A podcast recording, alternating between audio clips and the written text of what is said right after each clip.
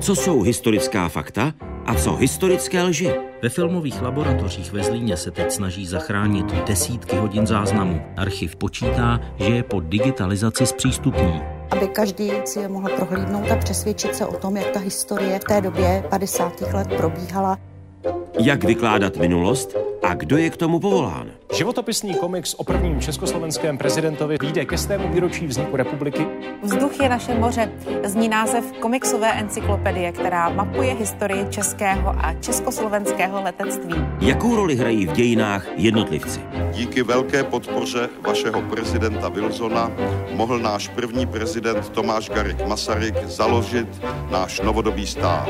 Kdy sílí volání po vládě pevné ruky? Obyčejně lidé reagují negativně na parlamentní vlády, které nefungují, což je většina. Je vůbec možné se z historie poučit? Ta historie opravdu je trošku jiná a vždycky se ubírá jakými si průsmyky, které prostě umožníme. Důležité je se chovat tak, aby se neopakovala. Právě začíná 38. díl měsíčníku Fokus Václava Moravce. Tentokrát na téma Potíže z historií.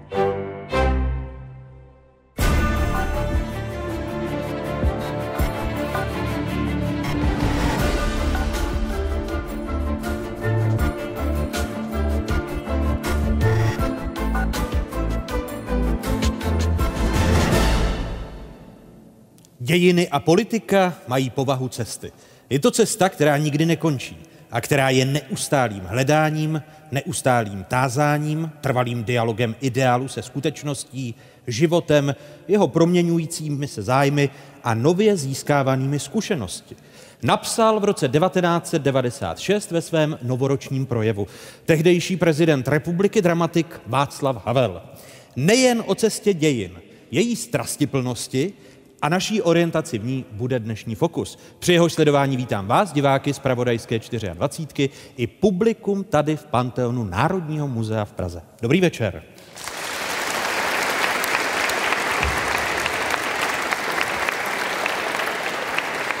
Publiku jsou dnes studenti a pedagogové gymnázia Olgy Havlové v Ostravě, gymnázia Říčany, gymnázia Příbram a pražských gymnázií Omská a Jana Keplera.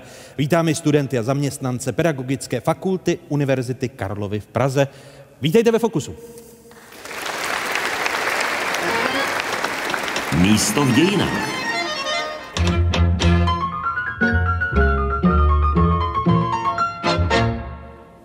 První kapitolu dnešního Fokusu otevírají historička Adela Juričová, která působí v Ústavu pro soudobé dějiny Akademie věd České republiky. Hezký dobrý večer. Vítejte. Dobrý večer. A vítám i filmového a televizního režiséra Jiřího Stracha. Hezký dobrý večer vám. Dobrý večer. Začnu u vás, paní doktorko. O jakých národech můžeme říci, že mají potíže s historií? To můžeme rozhodně říct úplně o všech národech. Eh, já myslím, že asi si člověk představuje, že nějaké malé a méně samozřejmé národy mají větší potíže, ale stačí navštívit jakékoliv státní muzeum nějakého velkého a velmi samozřejmého národa. Mně napadá třeba Washingtonské eh, muzeum národní, národně historické, eh, tak tam člověk vidí, že museli vytvořit opravdu silný příběh, kterým jim ty americké dějiny posledních 300 let nějak drží pohromadě. Na velikosti národa tedy nezáleží. Mm-mm. A falšování dějin, to je také příznačné pro všechny národy? Um, ano, to, co my si teď myslíme o národech, uh, myslím teď společenské vědy a jejich teorie, opravdu je, že národy nejsou nějaká přirozená odvěká společenství. Že národy, tak jak je dneska známe, to znamená ty velmi mobilizované a uh, jako uh, soudržně se cítící jednotky, že ty opravdu vznikly až v moderní době a mnohem víc potřebovali moderní média, vzdělávací systém, byrokracii, které vlastně ty příslušníky národa o té příslušnosti k danému národu eh, přesvědčili. A stejně tak potřebují nějaké společné dějiny. Manipulace s historií. Proč se jí národy a historikové dopouštějí? Uh, ono je to jako podstatou mm, tvorby toho národa. Existuje krásná slavná přednáška Ernsta Renana, francouzského filozofa, historika, uh, spisovatele, a ten řekl, že národy vlastně potřebují společně zapomínat, že potřebují neznat ty své dějiny úplně detailně, protože kdyby znali všechny ty násilné detaily utváření národů a on skutečně myslí i to spojování třeba francouzského národa z těch jednotlivých velmi jazykově a etnicky odlišných mm, regionů a kmenů, eh, tak by se nemohli cítit jako jeden národ. Takže on říká, národy vlastně stojí na historickém omylu. Eh, Jiří Strach, operace Silver A, jedno z historických témat, které Jiří Strach jako filmař zpracoval. Jsou to ty místa, která můžeme nazvat za problematická, nebo jsou potíží z historií, která přitahují filmaře, protože ta nudná část dějin vás jako filmaře nezajímá? Filmaře nás samozřejmě vždycky bude uh, zajímat ten dramatický moment dějiný. Uh, je zajímavé, že uh, jako příkladu postava našeho největšího krále a císaře Karla IV. vlastně nikdy nezískala v českém filmu skutečně silný Eh, narrativní film. Eh, proč? No, protože jeho doba byla taková celkem klidná, nikde moc kolem žádná válka, nic významného se nedělo, takže se mohly v klidu zakládat univerzity a, eh, a mosty a nové město Pražské a tak dále. Už doba, která přišla hned potom, přece doba Zikmund kontra Václav, Hus kontra Páleč, tak je pro filmaře nesmírně zajímavá. No, tak ano, tak, tak to prostě je. Pro nás jako pro filmaře třeba druhá světová válka bude vždycky přitažlivá, protože uh, utrpení národa pod tím tedy nacistickým jihem a spousta hrdinství eh, těch mikrolidských příběhů a makrolidských příběhů, které se odehrávaly a operace Silver je jedním z nich, uh, tak samozřejmě to je pro filmaře to dramatické maso, které my tak uh, rádi si médium vel opékáme. A není to škoda, že nemáme krásný narrativní film o Karlu IV? Je to škoda, ale já se vlastně ptám, jaké drama bychom tam vyprávěli. A zase ohnout tu historii tak moc, aby, abychom eh, se dopouštěli nějakého přilhávání. To si myslím, že my bychom my jako filmaři dělat úplně neměli. Dám tady například eh, příklad slavného Amádea že, že samozřejmě Salieri tedy nebyl takový sajrajt, jak v tom filmu je ukázán jako Mozartov vrah, nicméně Petrovi Šafrovi a posléze Milošovi Formanovi to teda posloužilo k úžasnému dramatu. Já bych tady byl e, malinko opatrný takovýchto případech, jak eh, s tou historií jako nakládat, že si myslím, že eh, ta naše touha vyprávět silný dramatický příběh by nepřel, neměla být opřena o to, že si v té historii začneme vymýšlet a domýšlet. A proto nesaháme třeba na Karla IV., protože tím, že jeho doba byla nudná z pohledu filmaře, doba rozkvětu, tak něco si přemýšlet, to už by národ nepřežil. Myslím si, že by to nebylo úctivé k, k samotnému císaři a myslím si, že by to nebylo ani dobré k tomu národu. Já mám v danou chvíli scénář od Vladimíra Kernera na svatého Vojtěcha a tam to je tedy silný lidský příběh i kontra těch všech věcí, které se eh, v české počínající státnosti tehdy děly. Paní doktorko, je to i u vás jako u historiků, že některé části dějin, které jsou dramatické, vás zajímají více, protože doba Karla IV. byla příliš stabilní dobou. Já teda, jestli se můžu ještě vrátit panu režisérovi, eh, já si myslím, že eh, jako ta doba Karla IV. se může zdát nudná právě proto, že je to jedna z těch, jedno z těch období, na kterém se jakoby náš, ten náš národní narrativ shodne. Jo, je to jeden z pilířů toho národního vyprávění. S historií to nemá prosím nic společného, to byl opravdu velmi odlišný národ, mluvit o něm jako o českém je obrovský problém a tak dál. Ale eh, vy jste vlastně něco podobného pak udělal s tím protektorátem nebo, nebo prostě s těmi parašutisty, že jste, že jste narušil e, nějaký narrativ, na který se nesahá a, a proto jste také e, jako sklidil tu bouři, kterou jste sklidil. Já přesně vím, co jste chtěl dělat, jo, ale tady to jsou přesně takové ty pevné body, kterých se ta národní existence chytá. A, a teď k těm historikům zajímá různé historiky, různé věci, ale mě osobně nejvíc zajímají ty dějiny, ke kterým se ještě přesně dnešní studenti mohou vztáhnout a zajímají mě úplně nejvíc dějiny, které já ještě pamatuju. A to je vlastně celý ten náš obor soudobých dějin má být alespoň částečně ještě pamatován našimi současníky. My jsme tady v Panteonu Národního muzea v Praze. Eh, kolem nás je 55 soch a byst velikánů. Podívejme se, jak někteří velikáni naší historie se dívali a vnímali naše dějiny. Jan Patočka. Historie není pohled, nýbrž zodpovědnost. Tomáš Garik Masaryk. Národ náš jest jak na počet, tak i na rozsáhlost sídel svých nevalný. A již na druhé tisíciletí jest mu zápasiti se sousedem mocnějším o uhájení a zachování bytu svého.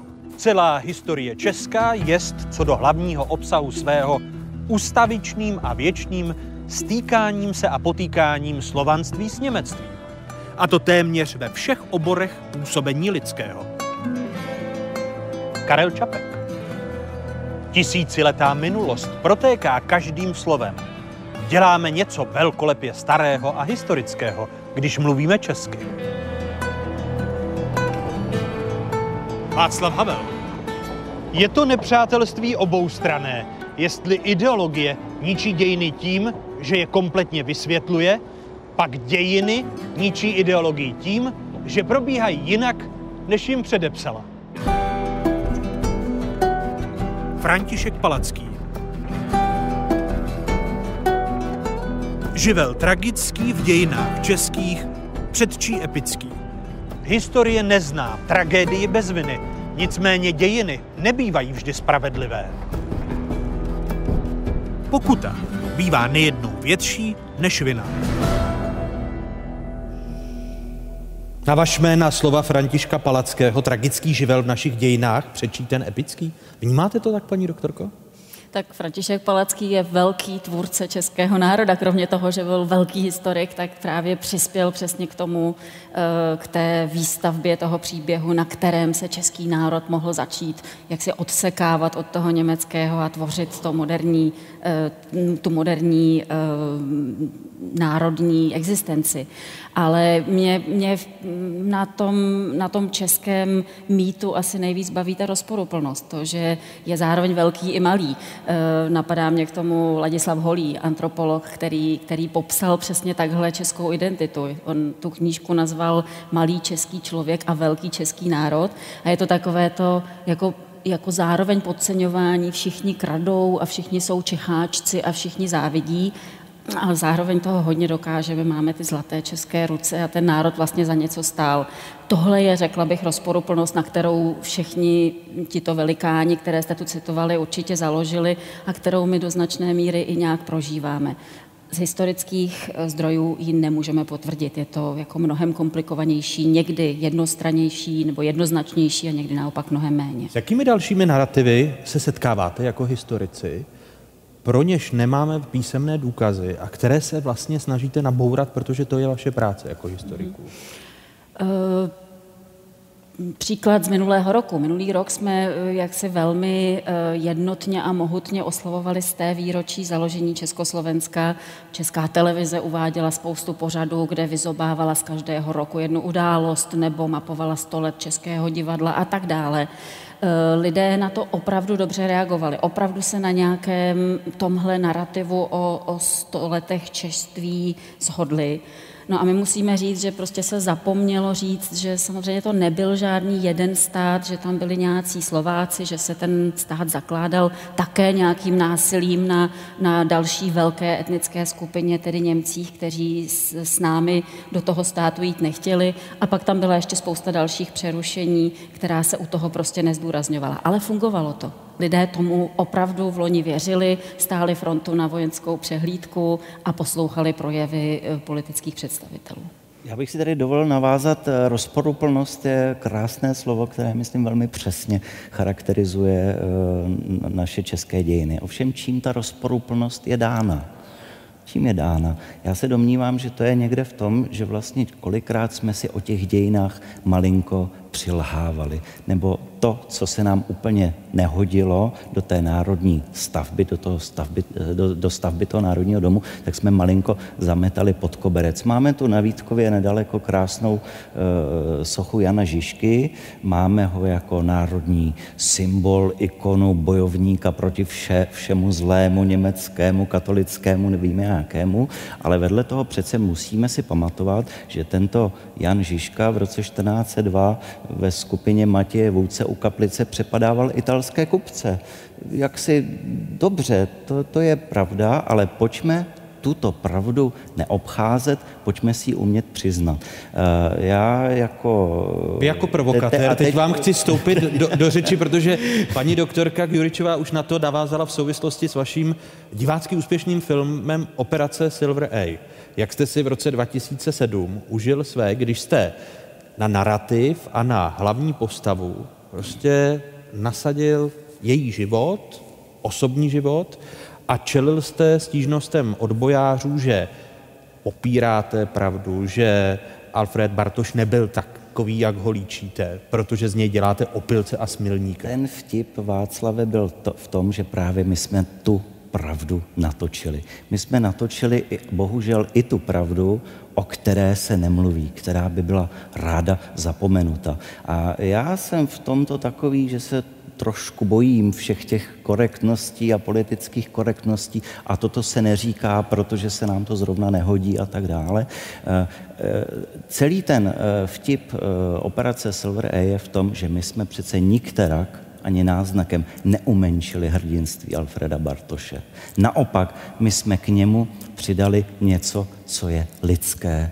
A to lidské Eh, přece vše, nám jako divákům eh, toho člověka, i toho hrdinu, v tu chvíli sundává z toho pědestalu a přibližuje. Můj jeden z velkých oblíbených svědců je třeba svatý Augustín, že? Ano, je svatý, ale to, jak žil do 30, eh, to byl velký rock and roll. Že? Takže, a přesto je to svatý. To znamená, ta kombinace lidskosti hrdinství, tam mě přijde nesmírně jaksi fascinující a přijde mi mnohem šarmantnější dějně, než jenom socha, eh, které klademe věnce a které nepřiznáme jejich chyby.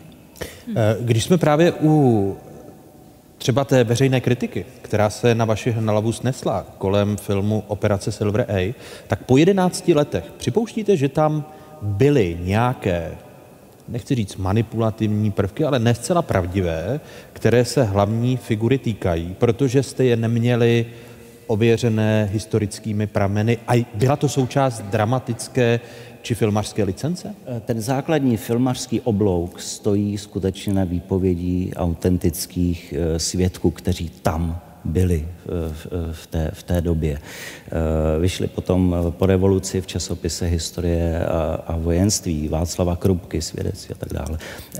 Co samozřejmě my, filmaři, a tam nám dovolte licenci, že třeba ty dialogy, které pak jsou psané v ložnicích mezi hlavními hrdinem, tam samozřejmě nikdo eh, z historiků nebyl, nemohl nikdo eh, konkrétně zaznamenat, takže tam nám dovolte, že ty motivace my potom tedy eh, zhmotňujeme do dialogu a do scén, které se možná nestaly, ale jsou pravdě podobné nebo pravdivé až do jistý, že se takto mohly stát. Když jste vy jako historička se dívala na ten film, tak bylo by něco, co byste mu vytkla, protože jste měla pocit, že eh, může nabízet zkreslený pohled na hrdiny a, a proto se vzedmula kritika odbojářů? Já tohle období nedělám, takže takhle hlubokou kontrolu bych jako nebyla schopná uh, provést, ale uh, pokud bych se mohla ještě jednou vrátit k tomu Renanovi, kterého jsem citovala, tak on říká, národy jsou založené na lži a zapomnění a právě proto nepotřebují historiky.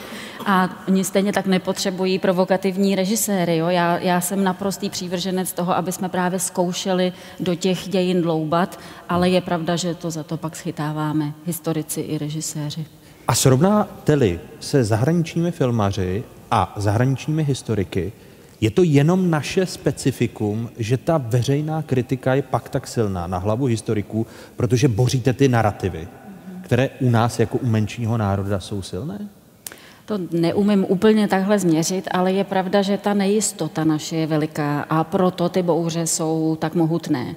A to je pravda, že u národů jejichž existence byla do té míry ohrožována, přerušována, nebo u státních útvarů, které jejichž existence byla přerušována, tak ta nejistota je skutečně silnější. Ale je to i nějaké naše hluboké směřování k tomu, jako i, pod, i sebe podceňování, i tomu velkému mínění o sobě, o kterém jsem také už mluvila. Je pravda, že ty tankoidní národy typu Američanů tenhle problém nějak nepo, neprožívají. Dá se říci, že některá témata z naší historie kvůli tomu, aby historici, po případě filmaři, nečelili kritice, tak je necháváme stranou.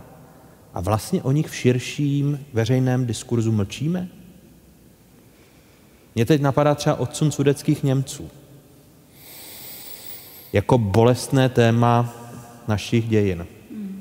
Je, je to dobrý příklad, nebo se milím? Je to určitě dobrý příklad. Je to rozhodně jako ten příklad, eh, s nímž my jsme třeba celá moje generace vyrostla naprosto bez toho tématu. Že? V našich učebnicích to téma nebylo.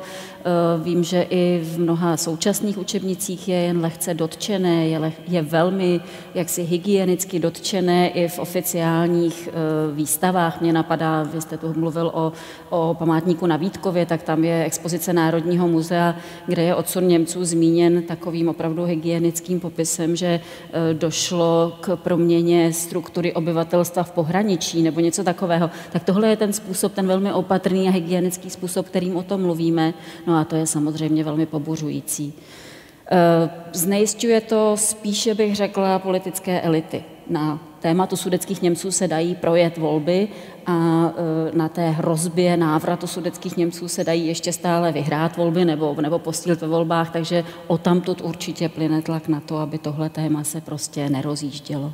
Já se domnívám, že to, co nazýváme politickou korektností a to, co nás tak plíživě pomaličku ohrožuje, tak eh, se stane tím, co vlastně začne ohrožovat i český film, i do jisté míry naši odvahu o nějakých momentech vyprávět. Ale třeba o odsunu Němců vlastně byl natočen Habermanův mlín, eh, vtáhl bych do toho ještě Kachyňův eh, kočár do Vídně, byť to není přímo o čistém odsunu, ale o této poválečné době to pojednává.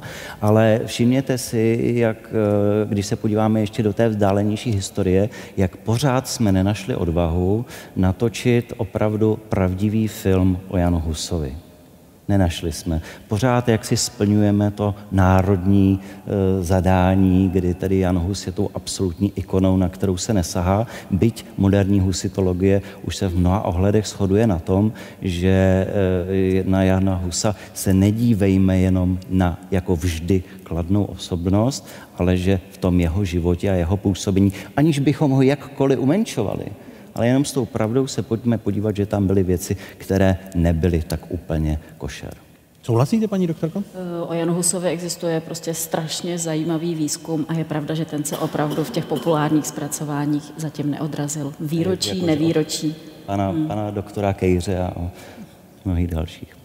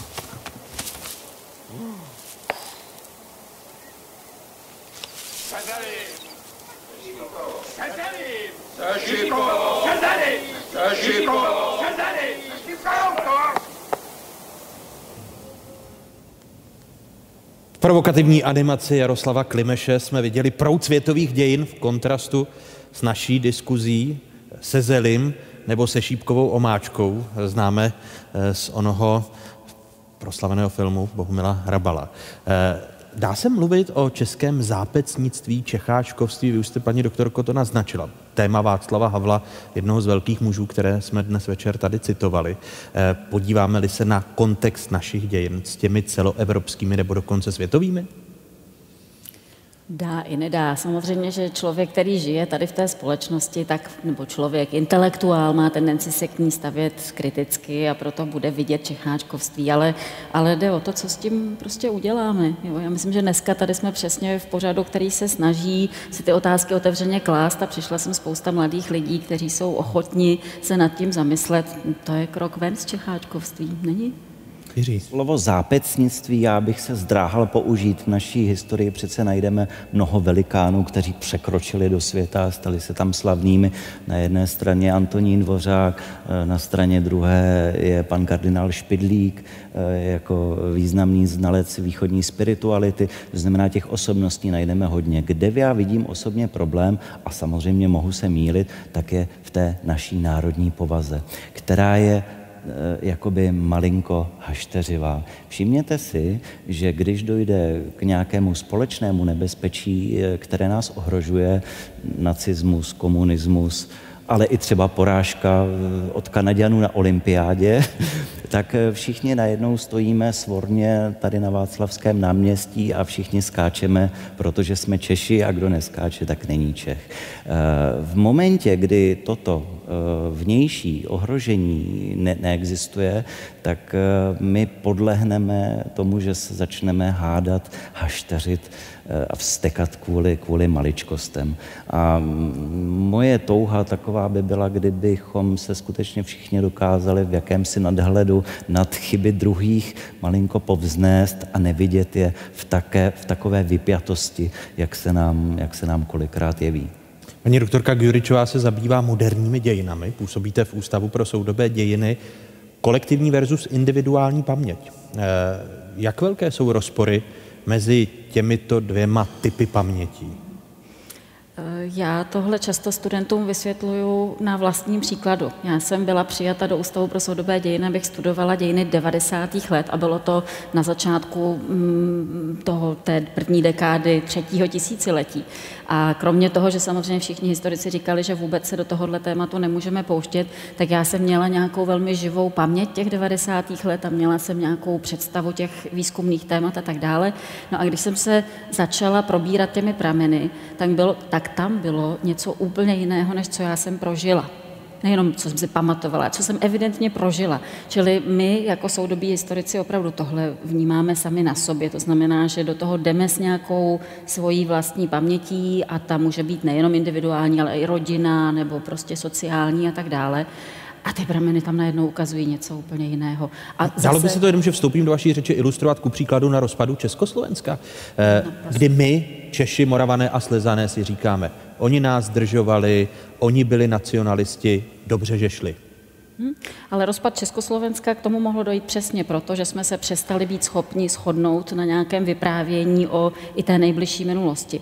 Jo, a to možná v dnešní společnosti, kterou nazýváme rozdělenou, a je pravda, že se spousta, jako, že se ty dvě části té rozdělené společnosti opravdu nemohou shodnout na tom, zda e, předešlého dne prezident řekl něco vtipného a sebevědomého, anebo nevkusného a vlastizrádného ale vlastně na tom velkém historickém příběhu se ta naše společnost ještě pořád nějak shoduje a proto se nerozpadá jako tehdy Československo. Ale v Československu už opravdu jako ta, ta národní paměť komunismu, revoluce a samozřejmě i transformace jako byla tak odlišná, že to vedlo k rozpadu my pořád žijeme v takovém sentimentu po tom Československu, tak většina z nás se do něj narodila, byl to pro nás jaksi ten společný domov. Na druhou stranu je potřeba vidět, že, eh, a to mě možná historikové 20. století opraví a budou mě teď za to peskovat, ale od eh, Tomáše Garika Masaryka to přeci jen bylo do jisté míry hodně umělé spojení, které se eh,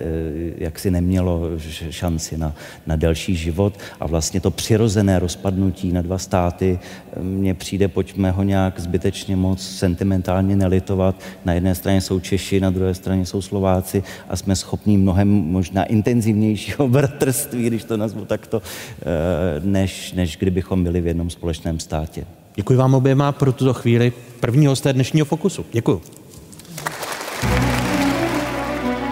Hosty Fokusu Václava Moravce na téma Potíže s historií dnes večer jsou režisér Jiří Strach, historička Adéla Guričová, historik Oldřich Tůma, spisovatel Pavel Kosatík, historik a slovakista Michal Lukeš a pedagog Pavel Martinovský.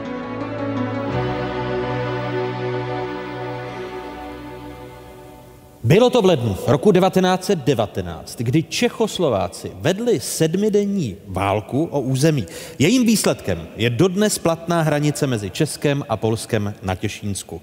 Ani po sto letech ale nepanuje mezi Čechy a Poláky schoda na tom, kdo byl agresor a kdo byl v roli oběti.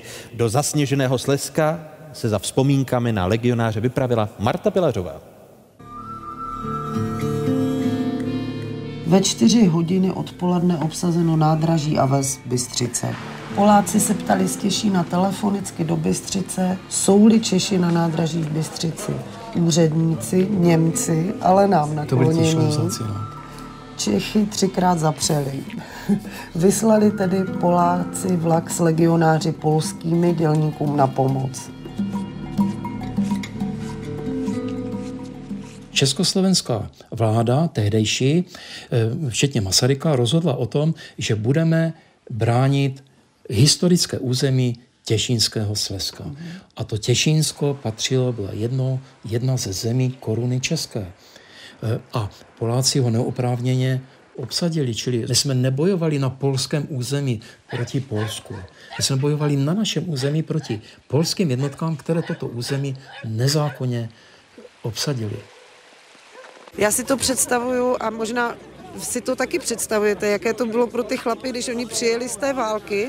Já nevím, jako těšili se třeba za, za nějakýma ženskýma, za rodinou. Tak určitě se vraceli vlastně do svého nového státu, a o který si samozřejmě museli vybojovat své nové hranice. Konkrétně tady na Těšínsku se byl místní pěší pluk 100, tak polovina chlapů zůstala v domácím vojsku Československé armády a pol, druhá polovina narokovala do Polska. Takže tady šel jsem se proti sousedovi. Hmm. 53 lidí zahynulo v té sedmidenní válce československých legionářů. Hmm. Ale 93 jich bylo raněno. Oni i ta zranění těžké, je někdo bez nohy, tak je z té společnosti už vykázán. A na polské straně to bylo mnohem víc, to bylo 92 padlých a 855 e, raněných.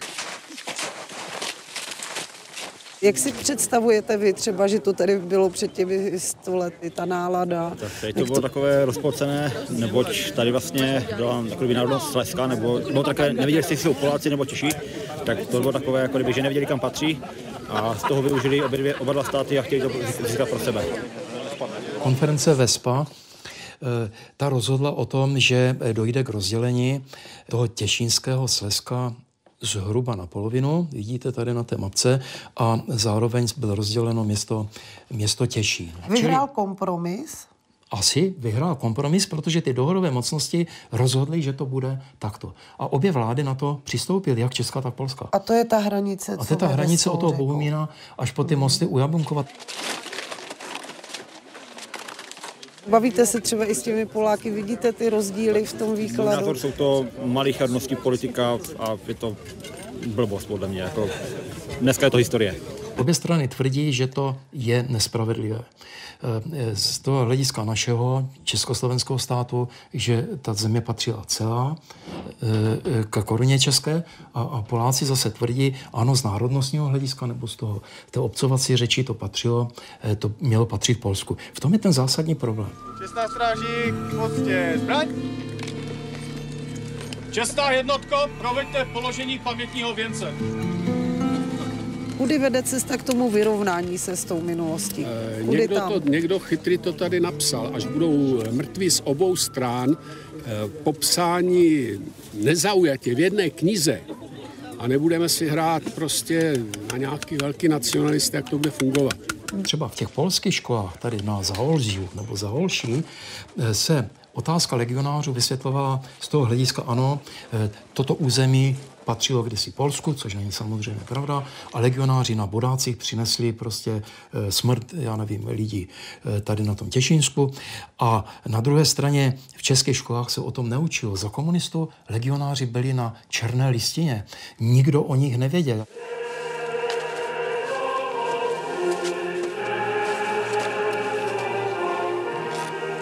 Proč se s tím pořád nějak potýkáme? Jedni to říkají tak, druzí tak. Není tam ta nějaká ta zhoda. Je tady výjazná polská menšina, která bohužel taky není zrovna tolerantní, víc poškození pomníků generála Štajnáka, který je tady každoročně nějak poškozený. A kudy vede ta cesta k tomu, jako v ideálním případě se lidé z historií vyrovnávají, že jo? tak kudy k tomu?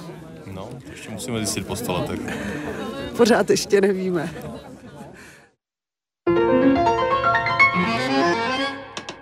Potíže s výkladem.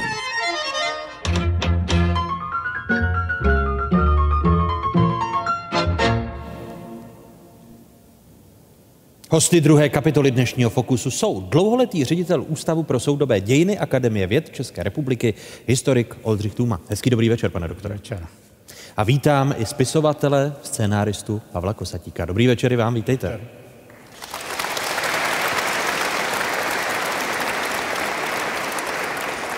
Ten příklad sedmidenní války, pane doktore, který jsme viděli, eh, do jaké míry se výklad historie, některých historických událostí liší napříč státy? Vy českopolský příklad.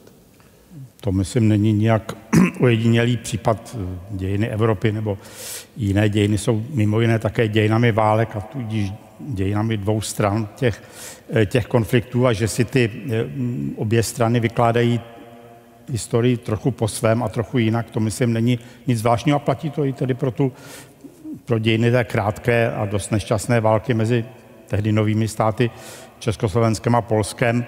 Zvláště po roce 89 probíhala celkem živá, živá debata mezi českými a polskými historiky, kde se navzájem opravovali a, a vysvětlovali si, že takhle to nebylo a bylo to jinak.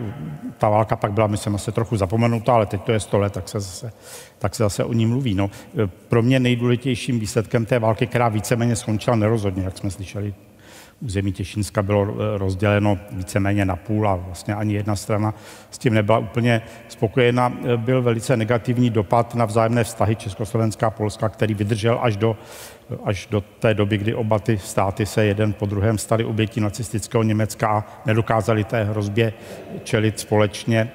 Tak to je, myslím, to hlavní, hlavní společné poučení z toho konfliktu. Eh, je možné pak s větším a větším odstupem mezi vámi historiky dojít ke schodě a tudíž i ten veřejný narrativ po pozměnit?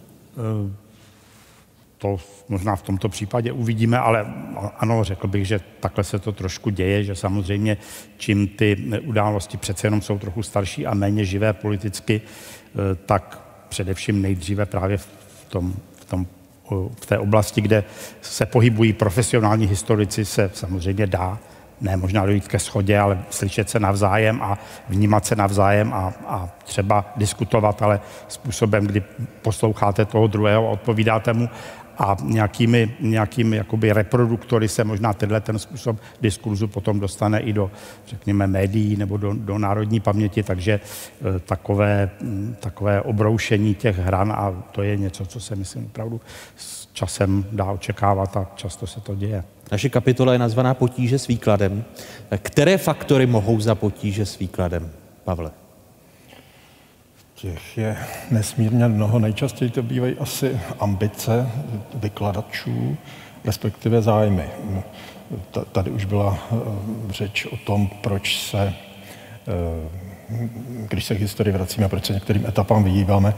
Já, si myslím, že čím blíž jsme k současnosti, tak tím eh, těch událostí, které schutí přeskakujeme víc a většinou si na to, když si tu otázku kladu, proč se to děje, odpovídám tím, že že prostě lidé, kteří se třeba nezachovali vždy kvalitevně v daných situacích a vykonávají a, a mají nějakou moc nebo tak, tak, tak nemají chuti, aby se to zveřejnilo. A je to celkem vlastně přirozená lidská vlastnost a toho je tady historiografie a navazující obory, aby se s tím potýkali.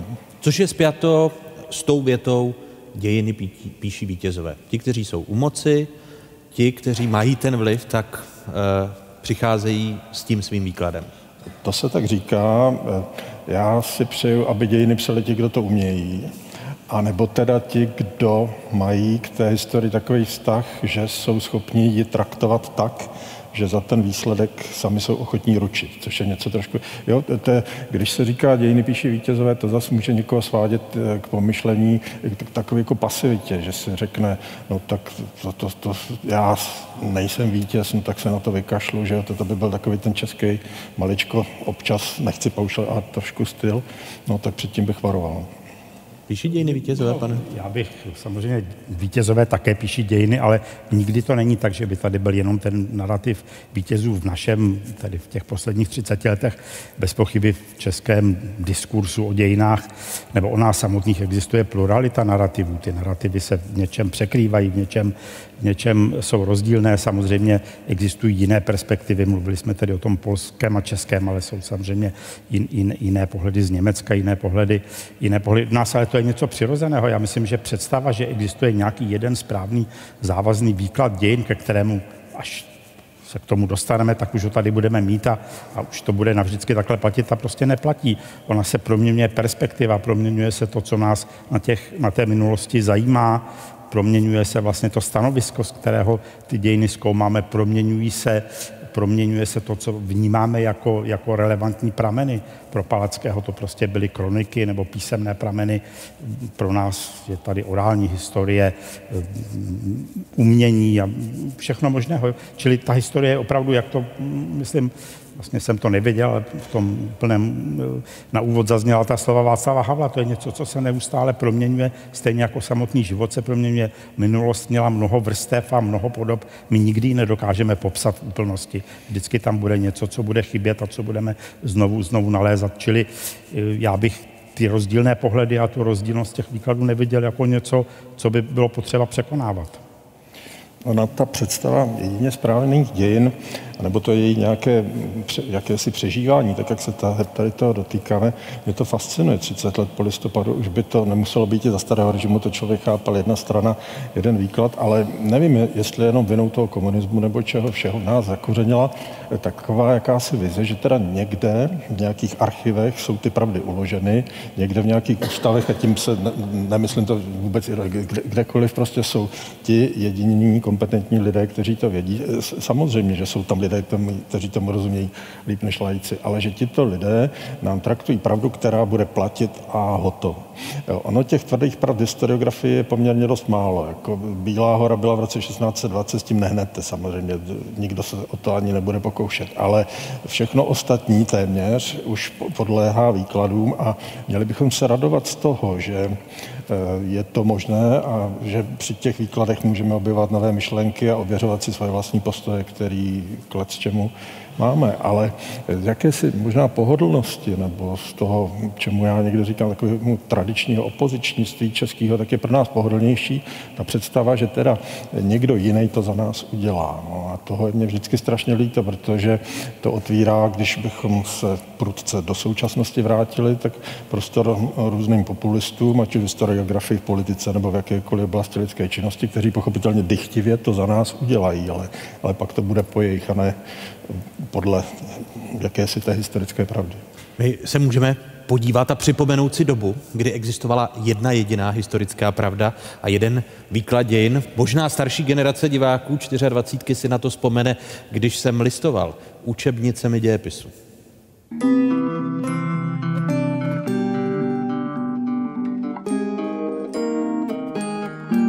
Znáte pohádku o milionáři, který ukradl slunce? Jiří Volker v ní vypráví o boháči, který chtěl mít všechno bohatství světa jen pro sebe. I slunce by byl nejraději lidem ukradl a nechal by je ve tmě a v zimě. Řeknete si, že je to jen v pohádce. Ovšem, ukrást slunce je možno jen v pohádce. Ale tak sobečtí a chtiví jako milionář z pohádky jsou všichni kapitalisté husickém revolučním hnutí poprvé povstal všechen náš lid proti feudálům. V celém světě nebylo do té doby mocnějšího a rozsáhlejšího hnutí. Husická revoluční tradice se pevně uchovala v myslích i srdcích našeho lidu. Mnichovem ztratila česká a slovenská buržázie právo stát v čele českého a slovenského národa. Dohrála svou historickou úlohu a ukázala, že v budoucím boji za národní existenci a za uspořádání československého státu musí přijít do čela obou našich národů nová společenská třída. Třída dělnická. Boj o moc skončil. Dělnická třída v něm zvítězila nad buržoazí. Československo se stalo zemí, v níž měli veškerou moc lidé, které dříve kapitalismus utlačoval a vykořišťoval. Ve vládě ani v národních výborech už nebyli zástupci kapitalistů. Naše lidová demokracie se stala diktaturou proletariátu. Kapitalismem utiskovaná většina vládla teď v republice proti dříve vládnoucí menšině, což bylo nutné a spravedlivé. Československá republika se zařadila mezi státy, které razily cestu pokroku pro celý svět. Svědectvím o tom, že závěry 14. sjezdu komunistické strany Československa měly příznivý ohlas, že našli pochopení a podporu ve všech vrstvách našich národů, byly volby do zastupitelských orgánů v listopadu 1971. Svého volebního práva tehdy využilo 99,45% všech zapsaných voličů.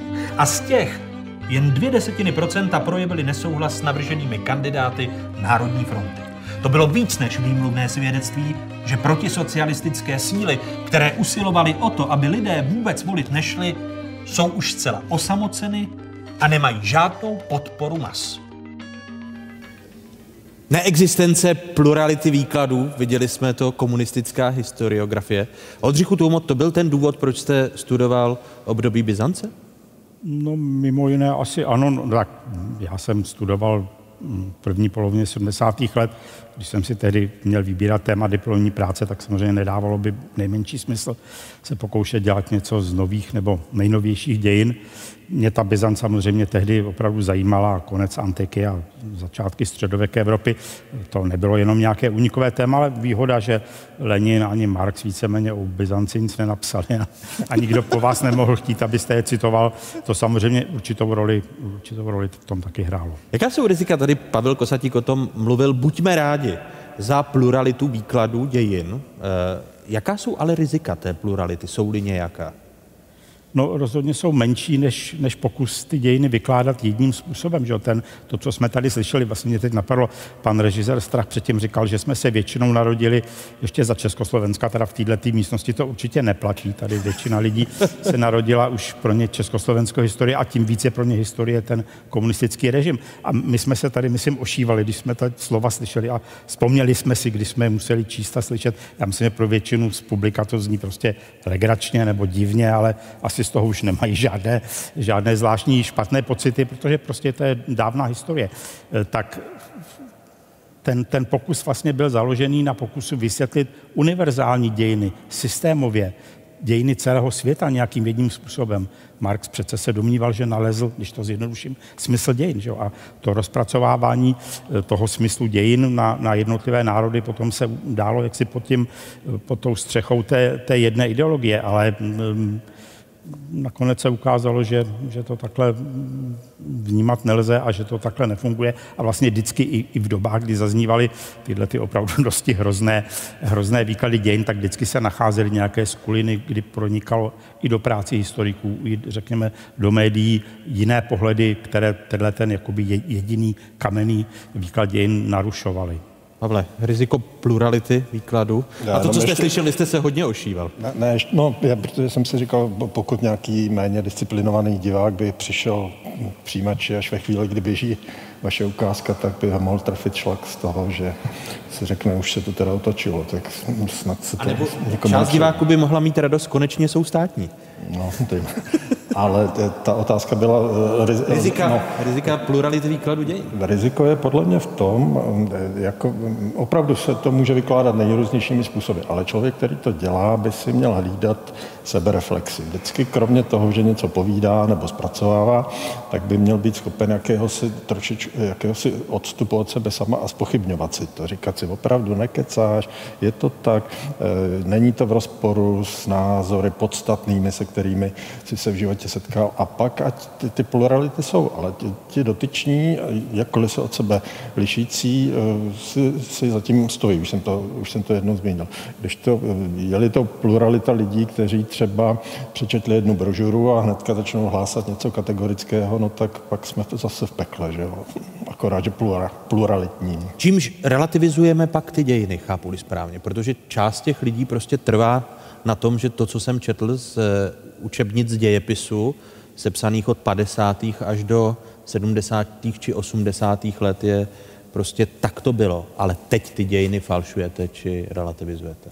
No člověk by se mě vždycky měl mít určitý svobodný prostor, eh, který by mu, když teda něco čte, tak eh, který by mu zároveň dovoloval nezapomenout na to, co mu o tom říkal táta, děda, porovnávat tu malou osobní rodinnou historii s tou velkou, toto považuji za strašně důležitý.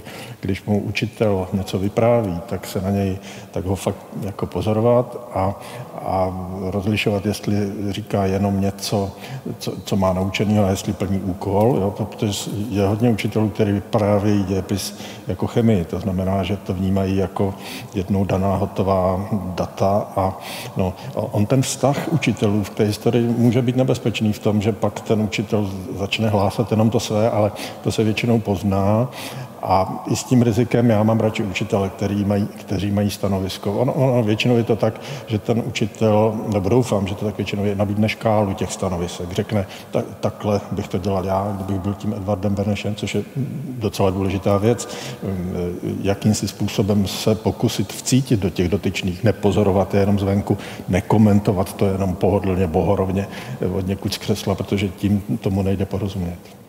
Eh, Oldřichu Tumo, když se tady vrátíme k ještě jednomu citátu, který tady zatím nepadl. George Orwell. Kdo ovládá minulost, ovládá i budoucnost?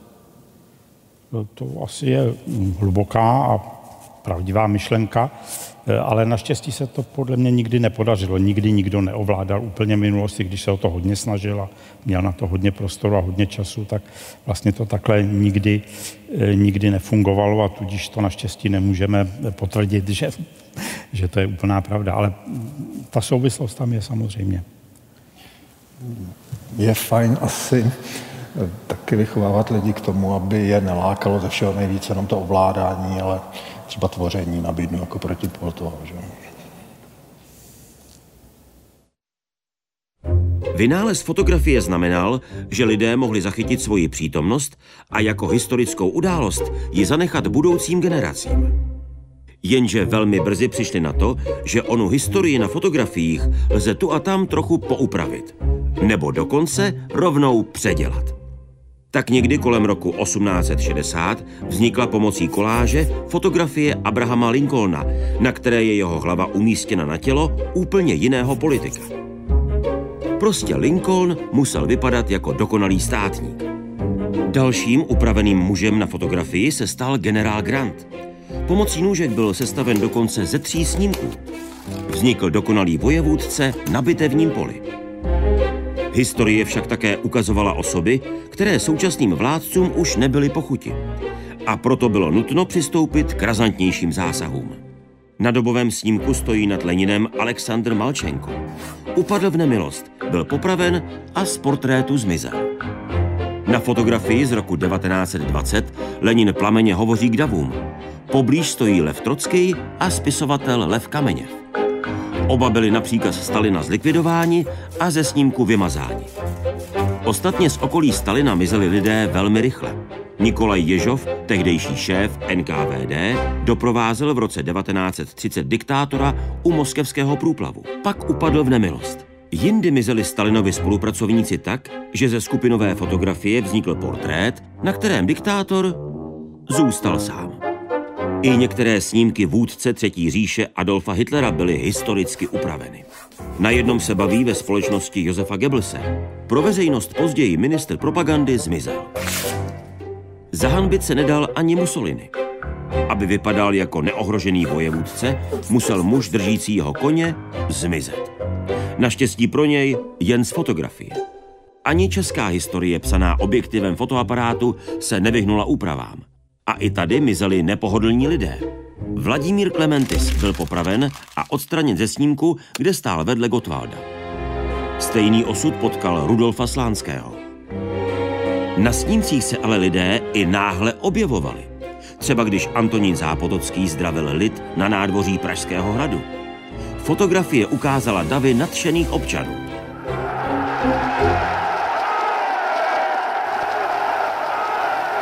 Manipulace s fotografiemi jako jedna ze součástí manipulací s dějinami. V dnešní době s jakými manipulacemi s dějinami se dál setkáváme, pane doktore Tůmo? Tak to byla velice názorná ukázka, co se dá dělat. Asi by profesionální historici tohle dneska nedělali, ale s těmi obrázky, ať, ať pohyblivými nebo takto statickými se samozřejmě dá dělat lecos Vzpomeňme si třeba na loňské demonstrace v Saské kamenici a na to, jak tam ty záběry byly různě, eh, různě eh, vydávány za argumenty pro ten nebo, nebo jiný výklad toho, co se vlastně v tom, v tom německém, německém městě stalo. Eh, já... Ona ta digitální doba, že vstoupím do vaší řeči, bude činit vám, historikům, asi obrovské potíže, protože množství upravovaných fotografií ve Photoshopech, v různých to je dneska samozřejmě všechno, všechno mnohem, mnohem jednodušší. Teda počínají tím, že lidé na těch, nebo politici na těch obrázcích chtějí vypadat lépe, ale konec konců i nás paní Maskerka vylepšovala před zahájením vysílání, takže to není asi výsada politiků. Ale zatím takže... jsme vás nevystřihli, že vás no, neodstranili z kolektivního snímku. To je, to je, to je pravda, ale jo, je samozřejmě, teď vrátíme-li se tedy k tomu, co tyto prameny znamenají pro historika, v každém případě znamenají, že musí musí je podrobit kritickému zkoumání, tak jako všechny své prameny. Je třeba eh, docela známý případ velké výstavy o zločinech Wehrmachtu, která běhala po, po, po různých německých městech, ale nakonec se ukázalo, že některé ty obrázky vlastně jsou obrázky obětí sovětské NKVD, z doby těsně předtím, než tam, než tam německá vojska dorazila a ten, ta výstava nakonec musela být stažena a přepracována, čili jako se všemi prameny to není žádná výjimka. E, I ty obrazové prameny zkrátka vyžadují opravdu důkladnou kritickou, kritickou práci. Pavle? Ano, je to zajímavé téma i v tom, že eh, politici současní a nejenom třeba ti populističtí mají tendenci stavět to tak, že dějiny jakoby začínaly až téměř s jejich příchodem na scénu, nebo eh, rozhodně nepotkáte úplně často politika, který zaprvé se v té historii orientoval a, a dával najevo, že ta tradice v něm nějakým způsobem, eh, nějakým způsobem pracuje. Interpretace dějin, jak dlouhý, zvláště u soudobých dějin, musí být ten odstup, aby tam opravdu byl ten kritický pohled. Kdy pro vás začíná to zkoumání těch aktuálních dějů, které... No, o tom už byla řeč v předchozím předchozí části pořadu, hlavně pro historiky soudobých dějin, tam vlastně s žádnou velkou distancí nebo odstupem nemůžete počítat. Samozřejmě si můžete a musíte být asi vědom toho, že i váš vlastní pohled na ty dějiny se může měnit právě s přibývajícími lety, s tím, že máte větší a větší přístup k některým dokumentům. Že dneska, řekněme, ta standardní, standardní doba, kdy se, kdy se um, archivy otevírají, je 30 let, to je jistě jako velký, velký mezník nebo velký rozdíl, ale existuje-li něco jako soudobé dějiny, tak to jsou opravdu i ty dějiny nejnovější a musíte se pokoušet o nějaký smysluplný výklad a nemůžete si říct, tak počkáme 20 let a zatím, zatím kdo, kdo by o té minulosti, o té nedávné minulosti zatím přemýšlel nebo mluvil. Myslíte, že se dostává i studentům, protože o tom bude řeč v třetí kapitole dnešního Fokusu, že ta generace, která je dnes s námi tady v Panteonu Národního muzea v Praze, tak by asi už měla být učena o vstupu České republiky do Severoatlantické aliance, eh, možná způsobu privatizace po listopadu 1989. Pavel Kosatík velmi často a myslím velmi trefně zmiňuje to téma lidí z prognostického ústavu a transformace, počátek transformace a to, jak lidé z prognostického ústavu ovládli polistopadovou politiku. Vladimír Dlouhý, Karel Dyba, Václav Klaus. Jasně, ale já to nemyslím jako náznak nějaké konspirační teorie, já, já, to, já to myslím jako tvrdý fakt. To skutečně tak bylo a eh, je poměrně pozoruhodnou skutečností, že, že o tom víme, víme tak málo. Souvisí to s těmi archivy? Když tady Oldřich Tuma mluvil o 30 letech jako době... Určitě to, to, že ten archiv doteď nebyl otevřen, považuji za za chybu velkou a nevím, jestli tady je na to vhodný prostor, ale třeba to uslyší někdo, kdo na to má vliv, tak bych tady zaplédoval, aby těm zájemcům o studium speciálně této otázky eh, to bylo umožněno. Ale vy jste zmínil, jestli studentům eh, zpřístupnit vstup do NATO a podobná, podobné polistopadové Ty události. nejaktuálnější, Jasně. to, to, co možná ještě není ani považováno za dějiny. No já si neumím představit, jak by argumentoval člověk, který by chtěl tvrdit, že se to nemá dělat. To je přece, to, je to, to opravdu už bylo řečeno, jako eh, hranice mezi historií současností je, je průlinčitá, let který novinář, který píše o včerejší události, eh,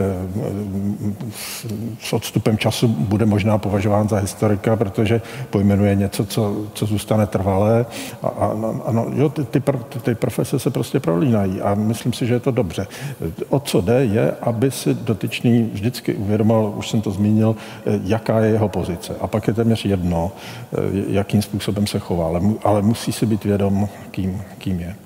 Bo, bolestivá, nebo ne bolestivá, možná zatím kor, kontroverzní část dějin, když tady padl, a také nemyslím na konspirační teorie, ale opravdu role předávání moci v někdejším Československu a pád komunismu jako v jedné z posledních zemí střední a východní Evropy, když nás srovnáme s Poláky a s dalšími, s dalšími národy. Proč tady je neochota některých otevírat ty archivy? Nemluvě o e, sovětských či ruských archivech, kam se vy historici asi nedostanete vůbec. No, z části se něčemu dostaneme, nebo dostali jsme se ani v tom našem případě. Pro dobu před rokem 89 ty archivy samozřejmě otevřeny jsou. V tom Česká republika byla ve velmi, nebo čeští historici ve velmi výhodné pozici, vlastně víceméně všechno, co bylo před rokem 89, bylo přístupné. Dneska se ta situace problematizuje s aplikací těch pravidel na ochranu osobních dat, což při nějaké příliš velkorysé použití může vlastně znemožnit skoro vůbec práci s těmi archivy, ale takhle to zatím není. O, o tom, jak, jak se předávala moc, bylo napsáno spousta knih, byly o tom velké kontroverze, vzpomeňme třeba tu brožuru, to nebyl historik, ale řekněme autora Dolejšího zpočátku Pravda o 17. listopadu, nebo tak nějak se to která právě pracovala s těmi konspiračními teoriemi a všechno bylo domluveno a, a tak dále. Čili to je téma, které se začalo zpracovávat hned na počátku 90. let a vlastně i v tom e, našem ústavu, ústavu pro soudobé dějiny a asi jsme nějakým způsobem k porozumění e, tomu, co se stalo, přispěli, nebo někteří z našich, z našich kolegů, tak to určitě žádné, žádné tabu není. Trošku větší problém asi je potom s, tou, e, s tím obdobím e, dále, ale i to opravdu vstup do Evropské unie, do NATO, 90. leta privatizace, to všechno přece už dneska do historie patří a mělo by se to asi dostat i do učebnic pro studenty středních škol. Pavle? Ona spousta archivů je a ještě asi nějakou dobu zůstane nedostupná, ale nedívejme se na to jenom z té špatné stránky, hledejme na tom i tu dobrou. On, ono totiž je možné i to málo, co je nějakým způsobem interpretovat. My, kdo se to historií zabýváme, nejsme od toho jenom, abychom dávali odpovědi, ale abychom kladli otázky, to je možná ještě důležitější. A takže když nemám materii, tak se můžu zabývat aspoň tím, proč, proč tomu tak je, kdo to způsobil a tak a otvírat to. Tím do toho můžu eventuálně vtáhnout jiný mladší lidi, který to začne zajímat a, a ta, tak se z toho dostanu, z, toho, z té nedostatečnosti archivní, za kterou nemůžu. Prozatím děkuji Pavlu Kosatíkovi a Oldřichu Týmovi, Tumovi, kteří zůstávají hosty dnešního Fokusu.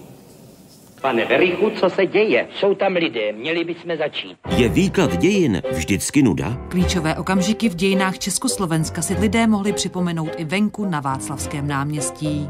Proč je třeba zabývat se minulostí? Zkušenost v zásadě, dokud ji někdo neudělá, je nepřenositelná, což je bohužel zdroj mnoha opakujících se katastrof v dějinách. Jak přitáhnout k historii pozornost? Inscenace určená pro dospívající publikum se netradičním způsobem ohlíží za uplynulým stoletím. Propojuje žánr loutkového divadla s prvky animovaného filmu. Proč se učitelé bojí výkladu moderních dějin? Učitelé neradi učí nedávné dějiny, protože jsou konfliktní. Budeme nuceni historii znovu prožít? Ve chvíli, kdy si přestaneme povídat o historii, přemýšlet o ní, znát příběhy, tak eh, poškozujeme svůj vlastní charakter. Sledujete 38. díl měsíčníku Fokus Václava Moravce. Tentokrát na téma potíže z historií. Vzpomeňte si na vlastní hodiny dějepisu. Memorování dat nebo debata nad prameny? Odpověď na otázku, jak by měla vypadat výuka dějepisu na našich základních a středních školách, moderních dějin pak zvlášť, hledá i učitel dějepisu a zároveň jeden ze zakladatelů vzdělávacího portálu Moderní dějiny, Petr Šimíček. Jestli je našel, na to jsem se ptal v Ostravě. Nejdříve pustíme takovou smyčku dobových fotografií, které pořádně sledujte. Někteří z vás už je viděli v nějakém širším kontextu. Nic vám zatím dopředu neřeknu a potom eh, se budeme o nich bavit.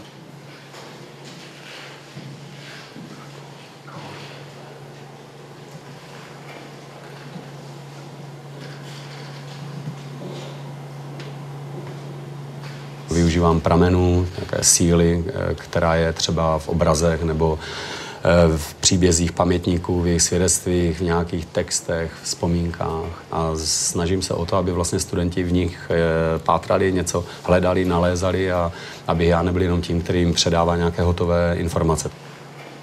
Já vlastně jsem tam jenom takový jakoby pomocník, navigátor a nějaký moderátor případných debat. Zkusme úplně ještě jako ty pocity, myslím konkrétně jako člověka. Co cítil, když už najednou poslední německý voják zmizel, odešel, nebyl, jo, nebo... Úleva? Ano, úleva. Zkuste další. Vysvobození. Ano, pocit osvobození, vysvobození. Naděje, znova na lepší budoucnost. Perfektní, naděje, to je asi to nejvýstižnější, naděje. Po těch eh, zhruba 25 letech vaší pedagogické praxe máte v sobě stále ten spor. Kde je tenká hranice mezi fakty a množstvím fakt a jenom tendencemi a trendy, aby pak jste si říkal, no ale oni nebudou vědět, kdy ten panovník nastoupil a, a kdy skončil. No ano, to, je, to jste přesně pojmenoval, je to neustálý eh, nějaký vnitřní svár a moje poznání současné je takové, že je to, je, že je to hodně, co po těch studentech eh, chceme, že by to chtělo opravdu nějakým způsobem to provětrat. Když nám pan profesor řekne nějaké fakta, tak nám potom k tomu řekne nějaký příběh a to se pak hrozně snadno pamatuje. Třeba co si takhle vzpomenu ze seminářů, jsou příběhy politických vězňů, které jsme hodně detailně teda rozebírali. V těch skupinách, tak jak jste, tak jsme to nějaký papír a na ten papír vlastně napište body, co si myslíte, že se bezprostředně podle vás tady s tím vším vlastně mělo dělat po válce. Co se mělo spravit, v jakých oblastech života, Jo, prostě jako si představte, že píšete vládní program, jo. Nám jakoby nikdy nenutí nějaké jako fakta, co se máme prostě učit, ale spíš nám třeba ukáže právě nějaký dobový snímek, nebo nám dá přečíst nějaký text a podle toho se nás pak zeptá, co si o tom myslíme, jak bychom my zareagovali, jaké jsou naše pocity, co se nám na to líbilo, nelíbilo. Vy máte co třeba? Co by mělo být v tom programu, programu vlády po válce? Takový ekonomický reset? Ano, takže ekonomický reset. Dobré, něco jako nastartování poválečného hospodářství. Další bod třeba tady. Holky. Sudet. A navrácení sudet. Tak, kluci, co vy máte? Limitovaný počet politických stran, se předejde, předejde znova nějakému extremismu a populismu. Aha, výborně. To znamená, že by se sáhlo jakoby do té struktury politických stran, která byla za první republiky v podstatě velmi široká, to je pravda. Takže nějaká úprava struktury politic, nebo politického systému, dobře. Jak často se setkáváte s nábytkou třeba rodičů, že se dopouštíte příliš subjektivního výkladu dějin? No tak abych já to řekl úplně upřímně, tak já jsem se s takovou výtkou ze strany rodičů nesetkal, ale stalo se občas, že se studenty jsem narazil na nějaké kontroverzní téma.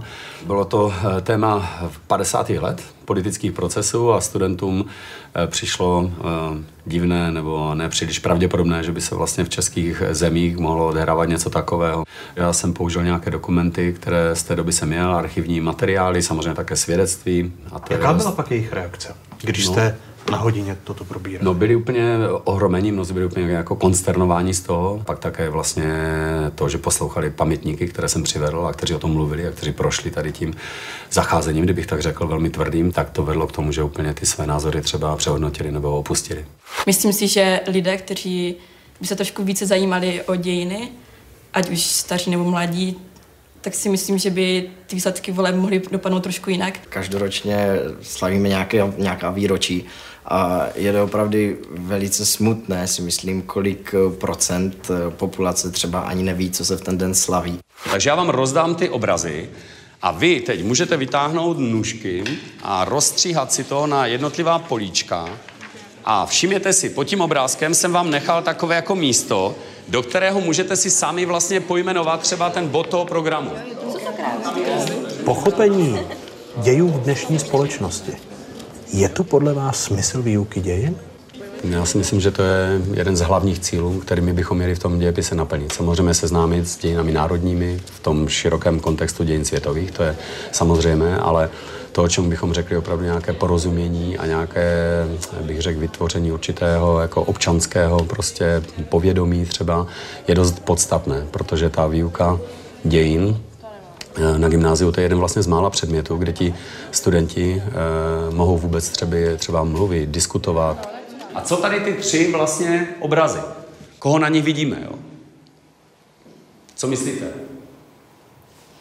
Jo, jsou tady tři skupiny osvoboditele nebo ti, kteří se zapříčinili, nebo mm-hmm. díky kterým jsme získali ten mír, protože si myslím, že tím, že tam je ta rudá barva, mm-hmm. takže to mohlo být právě odkaz na sovětský svaz. Bezvadně. A tím, že jsou tři, tak oni tam chtěli jakoby zahrnout tři nějaké proudy, jo?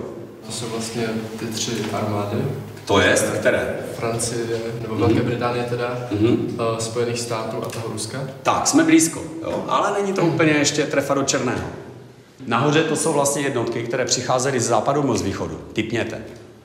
Podle toho třeba kluci, vidíte ten, no ze západu bezvadně. Tady jsou ti, kteří šli z východu a tady ti, kteří tu vidím děcko, prostě co si civilní šaty, ale má to i nějakou přilbu, tak to budou asi ano, to budou Češi, kteří vlastně se postavili proti nacistům tady doma. A to asi kdy, v které situaci hlavně, extrémně. Tak asi po Mníchovu, nebo před Mníchovem teda? Aha, to ne. ne. Právě když se bavíme o osvobození, o tom 45. tak to asi byli lidé, kteří šli opravdu do nějakého protinacistického povstání přímo na konci války. Myslím České květnové povstání, které vypuklo v Přerově a potom vlastně i v Praze. Určitě by se dalo zkrátit období, kdy se učí pravěk, středověk, tak, abychom se potom mohli víc zabývat moderními dějinami, které nás ovlivňují mnohem víc. Ono se to učí jako pohádka, je to takové, jako si to lehce pamatuje, a taky si myslím, že to dá strašně rychle zapomenout a není to až tak důležité, protože nás právě teď ta neučí kriticky myslet, což si myslím, že je velice důležité u toho dějepisu, je to, to vlastně poslání. Je pravda, že eh, aby ti studenti byli i do budoucna v životě, eh, bych řekl, imunní vůči nějakým svodům třeba nějakých, eh, nějakých nedemokratických nebo totalitních prostě ideologií, je zcela jako nezbytné, aby znali ty dějiny nedávné a především to 20. století.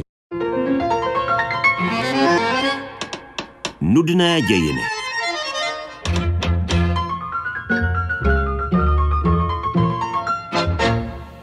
Hosty třetí kapitoly dnešního Fokusu jsou ředitel Národního muzea v Praze, historik Michal Lukeš. Dobrý večer. Dobrý večer. A vítám i předsedu Asociace učitelů dějepisu České republiky, pedagoga Pavla Martinovského. Dobrý večer i vám. Dobrý večer.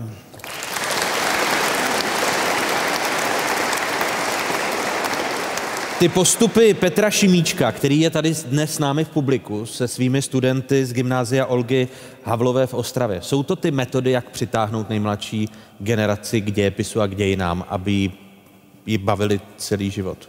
Pavle. Tak já bych to uvedl asi takovou malou příhodou. Eh, kdysi dávno, bylo to v minulém století, takže hodně dávno, Eh, už jsem pár let učil, jsem dostal pozvánku sem do této budovy, opatro níž, kde byl přednáškový sál, eh, že tam vystoupí jeden mladý šikovný učitel z Ostravy. abych se přišel podívat, že se dozvím nové postupy, lepší postupy, jak učit, jak zaujmout žáky a studenty. Tak já jsem sem vyrazil a poprvé jsem se setkal s Petrem Šimíčkem. Eh, takže od té doby jsme se zpřátelili, různě si vyměňujeme nějaké nápady, čerpám z Ostravy hromadu různých činností. To znamená, můžu říct, že určitě ano, to je, to je ta správná cesta, jak postupovat a jsem rád, že znám více lidí, kteří sdílí podobný názor. Nakolik vás v tom podporuje ministerstvo školství? Petr Šimíček už o tom mluvil. Provětrat i tu výuku dějin, protože zkrátka část pedagogů zůstává v těch starých dějinách, nikoli současných tak eh, jednak, eh, jak tam zaznělo v příspěvku, měli bychom asi trošku provětrat eh, starší období, měli bychom se více soustředit na ty současné a moderní dějiny. Jinak, co se týče samotného ministerstva, tak v podstatě my tam ve, v rámcovém vzdělávacím programu tu volnost máme, takže my jako učitelé bychom se i v tuto chvíli mohli více současným dějinám věnovat. Je tady taková ta druhá věc, že je tady určitá tradice, že se učí dějiny postupně a určitý čas se věnuje i pravěku, starověku a středověku. Neměli bychom se prostě bát, ať myslím učitelé, eh, absolventy vysokých pedagogických škol, neměli bychom se bát eh, tomu trošku vykročit, vykročit dopředu, že on nám to nikdo nezakazuje. Michale, když vy tady koncipujete výstavy v Národním muzeu, tak právě ty příběhy, to dostat a podnítit, zapálit zájem o dějiny, je to to, jak si přejete, aby to fungovalo s tou nejmladší generací? Je to, je to, je to jeden z našich úmyslů nebo, nebo cílů a jestli můžu trošku odbočit, když to poslouchám, mě vždycky už jako studenta, potom jako studenta filozofické fakulty, jako historika, mrzelo, že historie je vyučovaná tak, že to vypadá jako strašně nudná věda, plná čísel, mluvících hlav a nic neříkajících událostí. Když přitom historie, to je v podstatě, to jsou lidské osudy, že jo? To, jsou, to jsou tisíce lidských příběhů, které se stékají do nějakých velkých dějin. Jsou to věci, které vlastně každý z nás dneska prožívá, zítra to budou dějiny a je to vlastně veliký dobrodružství. A proto mě se strašně líbí tady ten způsob výuky, já už jsem dlouho teda na základní a střední škole nebyl, jestli to tímto půjde. A co se týká... No ale vy jste zároveň rodič a, a jedno, je, jedna, jedna z vašich ratolestí je už ve věku deseti let, tak probíráte teď co aktuálně? Uh, teď jsme skončili Lucemburky a jdeme do Husitu. Traumatické samozřejmě na líčení, už jsme se o tom tady bavili. A, a nezatěžujete uh, svoji ratolest fakty? Nezatěžuju a dokonce si myslím, že ani ta škola dneska už jako úplně tak nezatěžuje to maličké dítě, že tam právě naopak, naopak musíte zaujmout a učíme se to na, na základě samozřejmě faktů, ale i zábavných příběhů. Koukáme se i na dějiny udatného českého národa, což je sice jako taková zlehčená legrace, ale zároveň ty děti se do toho jako dostávají, takže my to si povídáme zlehčeně a právě se snažíme té malé vysvětlit, že to nejsou nějaký mimozemšťani, že je to prostě několik set let zpátky, ale žili v nějaké době, byli to lidi jako my a prožívali příběhy a samozřejmě nějaké dějné zvraty a události, ale to se může stát i nám, že? Pavle, kde je pak ta tenká hranice, že když člověk jde na výuku dějin přes příběhy, tak naopak může také ztrácet kontext, protože, teď se omlouvám, zná kde jakou blbost a téměř jako bulvární výklad těch dějin, ale můžou mu unikat právě letopočty a nějaké širší souvislosti a kontext.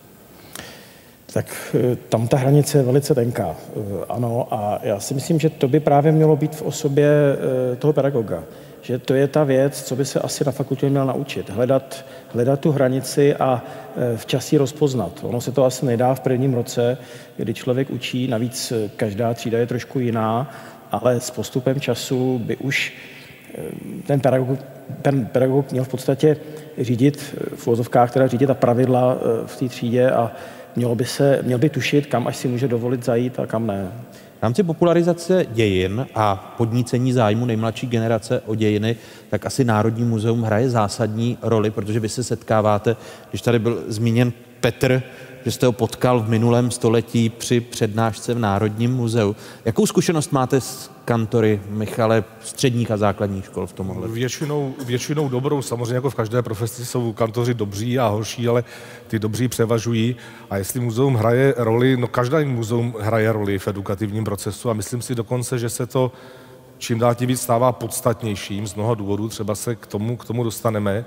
Samozřejmě není to samostatná vzdělávací instituce, ale právě v napojení eh, na školy, na učitele, to muzeum je, nebo může být vlastně místem, kde se ty dějiny zhmotňují, dostanou 3D, 3D prostor, kde s těmi dětmi jde pracovat a právě to, co jsem říkal, neukazovat jim jenom data nebo fotky, ale prostě vyprávět jim příběh a dnešní expozice také už nejsou jenom o těch předmětech, které ukazujeme. Dnešní expozice a výstavy jsou vlastně už něco mezi odborným dějepisným dílem a trošku dramatem nebo uměleckým dílem, protože se používá spousta technologií moderních, ať už filmových, ale už i, i 3D záležitostí. Takže já si myslím, že muzea by měla být a budou podle mě takovým hezkým mostem mezi těmi opravdu verifikovanými fakty, tou vědou, a směrem tím mostem k těm lajkům, k těm studentům, dětem. A právě v tom muzeu si myslím, že můžou spoustu věcí pochopit. To muzeum je samozřejmě nenaučí, ale naší ambicí je to, aby těm učitelům a rodičům pomohlo, že? aby prostě sem ty děti mládež i další jako přišli, dostali samozřejmě informace, dostali chuť něco se dovědět dál, trošku se možná i pobavili a potom se třeba i sami ptali a nějakým možná lepším způsobem vnímali toho učitele, kterým se snaží něco v té třídě říkat. O událostech roku 1918 mají dnes povědomí tři čtvrtiny lidí ve věku od 18 do 44 let. S přibývajícím věkem se úroveň znalostí mírně zvyšuje. Vědomosti lidí ve věkové skupině mezi 45 a 54 lety dosahují 80% U lidí mezi 55 a 64 lety je to už 86 Větší znalostní propast mezi věkovými skupinami panuje v případě událostí roku 1948. Ty dokáže správně zařadit jen polovina mladých lidí do 34 let. Starší lidé jsou také s děním 48. roku obeznámeni výrazně lépe. Nejvíce se liší povědomí o událostech roku 1968, kde znalosti nejstarší generace vysoce převyšují znalosti té nejmladší. Rozdíl je téměř dvojnásobný.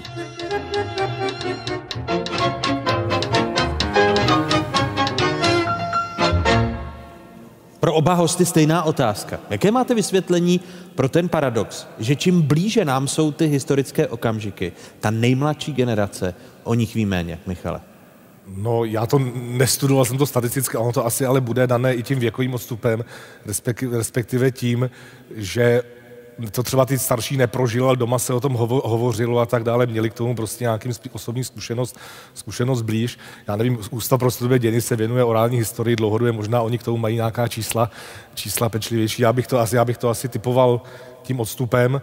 A jestli je to školou, to nevím, to je spíš tady, Pavle? tady otázka na pana učitele. Tak já si myslím, že je to logicky, že jo? tím, že ta starší generace si prožila ty svoje dějiny, tak o tom pochopitelně vědí víc. Navíc už jsme tady dneska slyšeli, že za vlastně jejich mládí se ty dějiny upravovaly, byl tady jeden pohled, tak myslím si, že i řada, řada těch starších generací znala tu pravdu, která se nesměla říkat. Doma vždycky mě ukazovali dobové fotky a říkali, hlavně to nikdo neříkej, že jsi to viděl, prosím tě. A nesli, no, to, nesli to v sobě a když nastala ta doba, kdy už se mohli dozvědět pravdu a mohli jí sdělit jen hlas, tak samozřejmě o to víc si tu dobu uvědomili. Eh, dnešní, dnešní generace, co třeba můžu říct za základní školu, tak pro ně už ty události 60. let je šíleně dlouhá doba. Takže oni na to nahlíží skoro jako na toho Karla, že to je dávno. Eh, toho Karla máme aspoň na bankovce, ten 68. nemáme na bankovce. Že? Tím pádem si s penězi. To je, to je... Zeptám se ministra financí, jestli neuvažuje popularizovat 68. že to dá, třeba, třeba. Že to, že to dá na bankovku. Myslel jsem, jestli právě ty starší dějiny, eh, ten narrativ není vlastně částečně i pohádkou. Byly to králové, jo, zatímco ty moderní dějiny ten pohádkový příběh vlastně tak v takovém míře e, Tak pohádkový v úvozovkách, protože třeba oblíbená je druhá světová válka, tam nemůžeme hovořit o pohádce, nicméně je tam taky to dobro a zlo. A je tam jasně vymezeno. Ano. Zatímco v těch dějinách po roce 48, nebo možná už po roce 45. E, my ho možná vymezíme, to dobro a zlo, ale hledáme stále cestu, jak to dobro a zlo přetlumočit dětem. Jo, že nám tady chybí třeba nějaké kreslené filmy, jako jsou o válce pro děti, nebo nějaké dětské seriály, kde jsou dětští hrdinové, tak to my v podstatě nemáme z těch moderních dějin.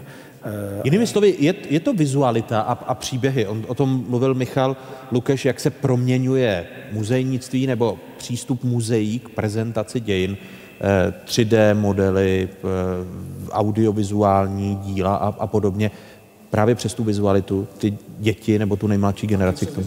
Já tady rychle zmíním, my jsme udělali před několik lety takový pokus právě s umělci, když se natočil třeba film ve stínu a potom Agněška Holand, Jan Palach, tak jsme se spojili s těmi tvůrci, udělali jsme promítání toho filmu dopoledne pro druhý stupeň a střední školy a následně potom jsme dělali besedu s herci, kteří tam hráli, které oni ty obličeje znali, byli známí a zároveň z historiky a najednou se ukázalo, jak přes, to, přes to, tu vizualizaci, nějaký ten příběh filmový, komunikaci s těmi historiky, jak to ty děti vlastně jako zajímá, jak si to vlastně dokážou představit, když jim to dáme takhle, eh, takhle zpracované filmově a zároveň jim k tomu dáme někoho, kdo je probudí, prostě známá jako by herecká tvář, kterou možná tak nějak podvědomě věří. Takže ono se asi musí pracovat s nějakými vnadidly, abyste toho mladého do toho vtáhli a ukázali, opravdu to není jenom nudná černobílá záležitost. Těch výukových pomůcek vy jako učitelé dějepisu máte k dispozici dostatek a podpory ministerstva školství, které má být garantem vzdělávacího procesu? Já myslím, že pomůcek je celkem dost. Konec konců samo muzeum vlastně vytvořilo projekt Dotkni 20. století, kde opravdu je ta vizualizace hodně veliká. Existují i různé doteční programy, vlastně i v moderní dějiny CZ velkou dobu byly dotovány ministerstvem školství a i proto učitelé tam mohli zdarma stahovat různé materiály, dostali i různé materiály. I naši asociaci ministerstvo podporuje, takže občas vydáme nějaké metodické sborníky a tak podobně. Takže po této stránce si myslím, že je to na dobré úrovni. Co považují učitelé dějepisu za prioritu a jaký je pak výsledek jejich snažení? Názory pedagogů a studentů se v tomto směru značně liší. Skoro polovina učitelů základních a středních škol má za prioritní v dějepisné výuce to, aby se žáci naučili obhájit vlastní názor a vést dialog s pomocí věcných argumentů. Získanou dovednost obhájit vlastní názor ale uvádí jen čtvrtina žáků. Vedení dialogu s pomocí věcných argumentů se naučilo 10% žáků devátých tříd základní školy a necelých 13% studentů druhých a třetích ročníků střední školy. Prioritou je pro učitele i to, aby žáci rozlišovali historii od propagandy a mýtů. Podle názoru žáků se to ale naučilo jen asi 15% z nich.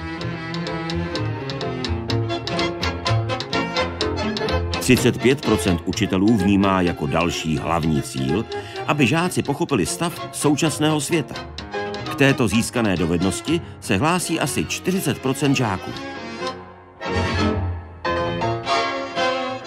34% pedagogů chce vést žáky k hrdosti na Českou republiku. Tu v rámci dějepisné výuky získalo 18% studentů devátých tříd základní školy a necelých 12% středoškoláků. Zdaleka nejlépe se žáci podle vlastního názoru naučili fakta o české a světové historii. Uvedlo to 70% z nich. Za prioritu to přitom pokládá jen zhruba pětina učitelů. My jsme teď viděli data z České školní inspekce, že se v hodinách dějepisu děti naučili podle jejich interpretace především fakta, přitom pro kantory to není to zásadní. Jak vysvětlíte, Pavle, ten ten rozdíl vnímání mezi žáky a mezi, mezi pedagogy? Já si myslím, že tam bude do určité míry i vliv rodiny a určité té tradice, jak jsem tady zmiňoval, protože znám i několik příběhů od svých kolegů, kteří byli tak trošku nuceni právě rodiči k tomu, aby učili dějepis, jak se učili rodiče, to znamená především přes data a nějaké příběhy, pouze jako formou tlumočit něco a nepřemýšlet o tom. A tak eh, v určitých oblastech i našeho státu, myslím tím teď zeměpisně, je docela problém s těmi novými pokrokovými metodami nějakým způsobem pokročit ku předu. Proč je to problém? Eh, Prosím? Proč je to problém? Eh, Tak je to ta rodinná paměť. Například, když jsme někde na vesnici, kde probíhala kolektivizace složitým, složitými cestami a jsou stále ještě živí pamětníci, tak v takových rodinách je asi těžké přinášet nějaký nový a jiný pohled na to, jak to tenkrát bylo. A nebo třeba už tady dneska zmiňovaný odsun Němců a podobně. A to, to vaši členové, vaší aso- asociace zmiňují, že se někdy stává, že prarodiče a rodiče eh, pak spílají učiteli, že nevykládá objektivně dějiny, protože se liší se jejich subjektivním pohledem jako rodičů a prarodičů? Ano, nejenom členové, protože mnoho kolegů a kolegyní nejsou členy, eh, ale mý bývalí spolužáci třeba z vysoké školy, tak řada z nich ještě stále učí a scházíme se, takže mám informace takhle z různých koutů a jsou opravdu taková místa, takové, řekněme, společnosti, kde je to, kde je to složité. Eh, Michale, týká se to i vás, jako eh, lidí z muzejních sbírek a, a z muzeí jako takových, že pak dostáváte od veřejnosti, a tím se vlastně dostáváme na začátek našeho fokusu, kritika historiků, učitelů za boření některých narací? Ale asi úplně za boření některých narací ne, ale problém je v tom, že výstava a expozice vždycky musí být i zkratka, že jo? To není syntetické veliké dílo, tak spíš někdo si tam nenajde to, co by tam, to, co by tam, to, co by tam najít, najít chtěl, takže někomu něco někdy, ně, ně, někdy chybí, tak si stěžuje, anebo na to má jako svůj názor a píšou na, na výstavu o trampingu. A dostal jsem dlouhý dopis od starého trampa, neměl problém s tou výstavou, ale vyprávěl mi celý svůj život, jak ten tramping opravdu on prožil a to je jako úz, úzké téma, takže není to, že by jsme dostali nějaké rozhořčené dopisy, ale říkám, někomu někdy něco chybí nebo má trošku jako jiný, jiný, jiný názor. Ale je to prostě problém, protože nemůžete vyhovět všem a vlíčit prostě na malém prostoru všechno. Vy jste si to ale jako Národní muzeum a jeho vedení také užili s chodou okolností s touto místností. Já vím, že jste mi před vysíláním říkal, že, že nesmím do toho zabřednout, ale přišlo to.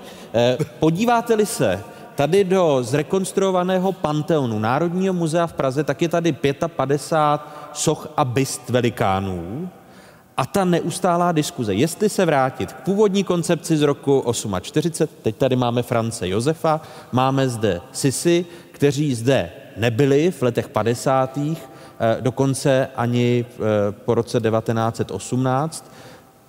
Své s tím tady prostorem udělal doktor Zdeněk Nejedlý v 50. letech, kdy se sem dostal Julius Fučík. Vy, když jste Julia Fučíka z Panteonu odstraňovali, tak jste čelili kritice? No, my ho právě neodstraňovali, to bylo trošku jinak, ale Panteon jako takový, já si myslím, že tady by se dalo stoupnout a učit na jednotlivých těch sochách, bystách celé české dějiny, jak do dávné minulosti, tak interpretaci těch dějin z pohledu 19. a 20. 20. 20. století. Protože ten Panteon vlastně vzniknul v 19. století v nějakém pohledu, prošlo, jak jste vy říkal, to celé 20. století a ten Panteon se několikrát změnil a odráží se v něm samozřejmě i ideologické pohledy na české dějiny, ať už to byly pohledy Zdeňka Nejedlého, ale potom i pohledy ideologické ne totalitního režimu, jak bychom si jako rádi interpretovali naše dějiny. No, my jsme ho nakonec vrátili eh, v podstatě do podoby tak, jak byl naplánován v 19. století a uzavřen v roce 1948, protože to je doba, do kdy, do kdy jenom ty bysty a sochy do toho panteonu přibývaly. Až právě na výjimku té Sisy a, a e, France Josefa, kteří byli jako jediní odstraněni v roce 1918, ale ty tu nejsou jako ty čeští velikáni, ale jako reprezentanti panovnického domu. Pravda, že, a teď je to na debatu, já si někdy jako říkám, když tu napravo stojí Tomáš Garik Masaryk, tu nalevo Edvard Beneš a mezi nimi František Josef, co si tu po večerech asi povídají, jako když to muzeum, muzeum, muzeum ožije. Ono to takhle s- poskládané je celkem zajímavé. No když jsem dnes stál pod, stranu- promiňte, když jsem dnes stál pod Francem Josefem, říkal jsem si, jak se mu asi poslouchalo 28. října roku 2018, když tady poslouchal projevy vzniku Československa. Jestli mu to děláte na schvál, že jste ho... Já si třeba myslím, že nakonec byl rád, že ten Tomáš Garik Masaryk ten ve svém politickém marketingu trošku po něm převzal ten, ten, ten, ten, ten, ten vladařský, vladař, vladař, vladařský pohled z hradu. Jako, jo. To se asi nikdy jako nedovíme, ale každopádně ty dějiny tak šly. A dobře jste narazil ten Panteon sám o sobě, je hezkým dokladem vývoje našich dějin a našich, našich pohledů na ně, jak se i vyvíjejí a ještě se určitě vyvíjet budou. Jen, jen pro úplnost, eh, chcete-li vědět, kdo zde byl před rokem 1989 místo France Josefa a Sisy, tak to byl Josef Dobrovský a Jan Kolár. V jakém umístění? eh, Koho nahradila? Já si to nepamatuju přesně, to mě zkoušíte. Abych to ještě otočil, že, že nenarážím na to, že třeba ten Panteon odráží taky vztah mužů k ženám v 19. století. Že? Protože tu máme jenom jedinou ženu, víte, kdo to je, když jste zkoušel? Ne, to, to vy zase vy mě zpátky. neskouš. A to je Božena Němcová. Božena Němcová. Jinak je to naprosto maskulinní záležitost. Musím si, a teď tedy máme dvě, to znamená v rámci genderové vyváženosti jste se rozhodli z jedné udělat dvě. A už Z 55. No tak nebylo to z důvodu genderové vyváženosti. To bychom zase měli nějaký průšvih, pokud jsme to takhle interpretovali. Ale... Děkuji Michalu Lukešovi a děkuji Pavlu Martinovskému, kteří zůstávají hosty dnešního Fekusu. Děkuji.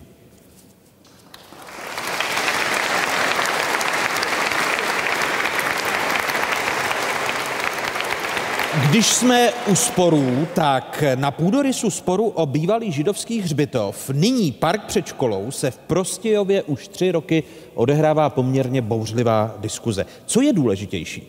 Pieta nebo živý veřejný prostor? Do zkoumání místních mezer v paměti i v komunikaci se pustila Marta Pilařová. Don't park the car on the bodies. Don't urinate. But the leadership doesn't listen what we asking for.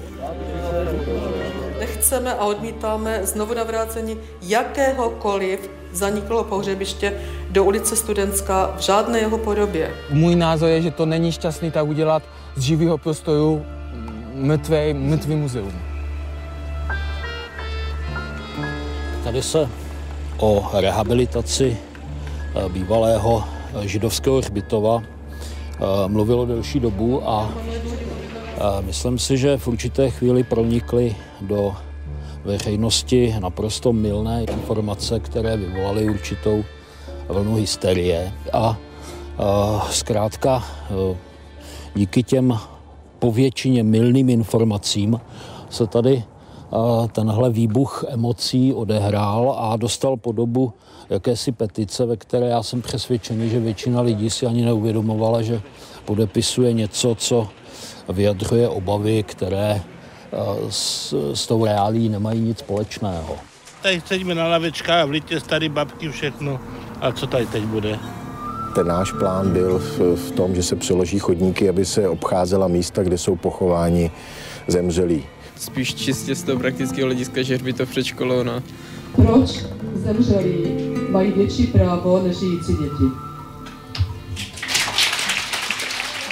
Já jsem rád, že přes tady ten výbuch emocí tak probíhá jednání mezi městem a Federací židovských obcí a nadací Kolel, která chce podniknout kroky ke zvýšení piety a připomínky tady tohoto místa, které teď je kulturní památkou už. To stotožnění eh, současného pana primátora spočívá eh, v respektování židovské komunity k k uctění jejich hřbitova a eh, na tomto bychom měli vlastně stavět dál. Tam je přece ale ten argument, že ta židovská tradice je rozdílná, že o, e, ta pieta toho místa má vyšší nároky vlastně, že tam je ta tradice, že tam nějak ty duše prostě zůstávají a že... Toto asi vychází z historie jakoby toho židovství, ale já jako úplně nechápu, proč bychom měli měřit, že nějaká duše má větší hodnotu než duše jiná. Jo. Pokud tamhle máme křesťanský zbytov bývalý, eh, nedávno se to rekonstruoval ten parčík, tak ty studenti se schází třeba v tom parku přímo na tom eh, jakoby křesťanském. Aha, A normálně aha. tam fungují kouři, tak eh, stejně tak fungují tady. Musíme si uvědomit, že eh, ta skupina významných židovských hledáků fakticky je zapomenuta především tím, že jejich potomci a spoluobčané eh, se stali obětí masové loupežné vraždy, ke které došlo v době holokaustu. Takže de facto je neměl kdo připomínat. Blížší je košíle než kabát, jo? Samozřejmě, takže ta současnost je, je asi potřebnější pro většinu lidí, kteří se zabývají ještě dalšíma lidma. Tady nežije, nežijou historici tady v tomhle městě. Tady Jsou žijou lidé, kteří mají vlastní zájmy, vlastní potřeby a tohle. Dneska se mluví um, o nějaké xenofobii, antisemitismu a tak dále. Já to nemám rád. Myslím si, že my jsme měli mluvit o tom, jak dokážeme udržet normální komunikaci mezi lidma, protože lidé vnímají uh, hodnoty, vnímají, uh, jestli pro ně budete dobrým sousedem nebo ne. Ti židé tady v Prostějově dobří sousedi byli.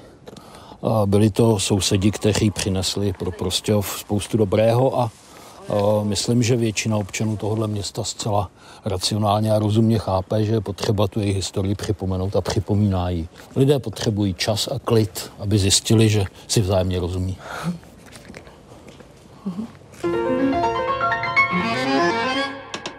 Nová doba.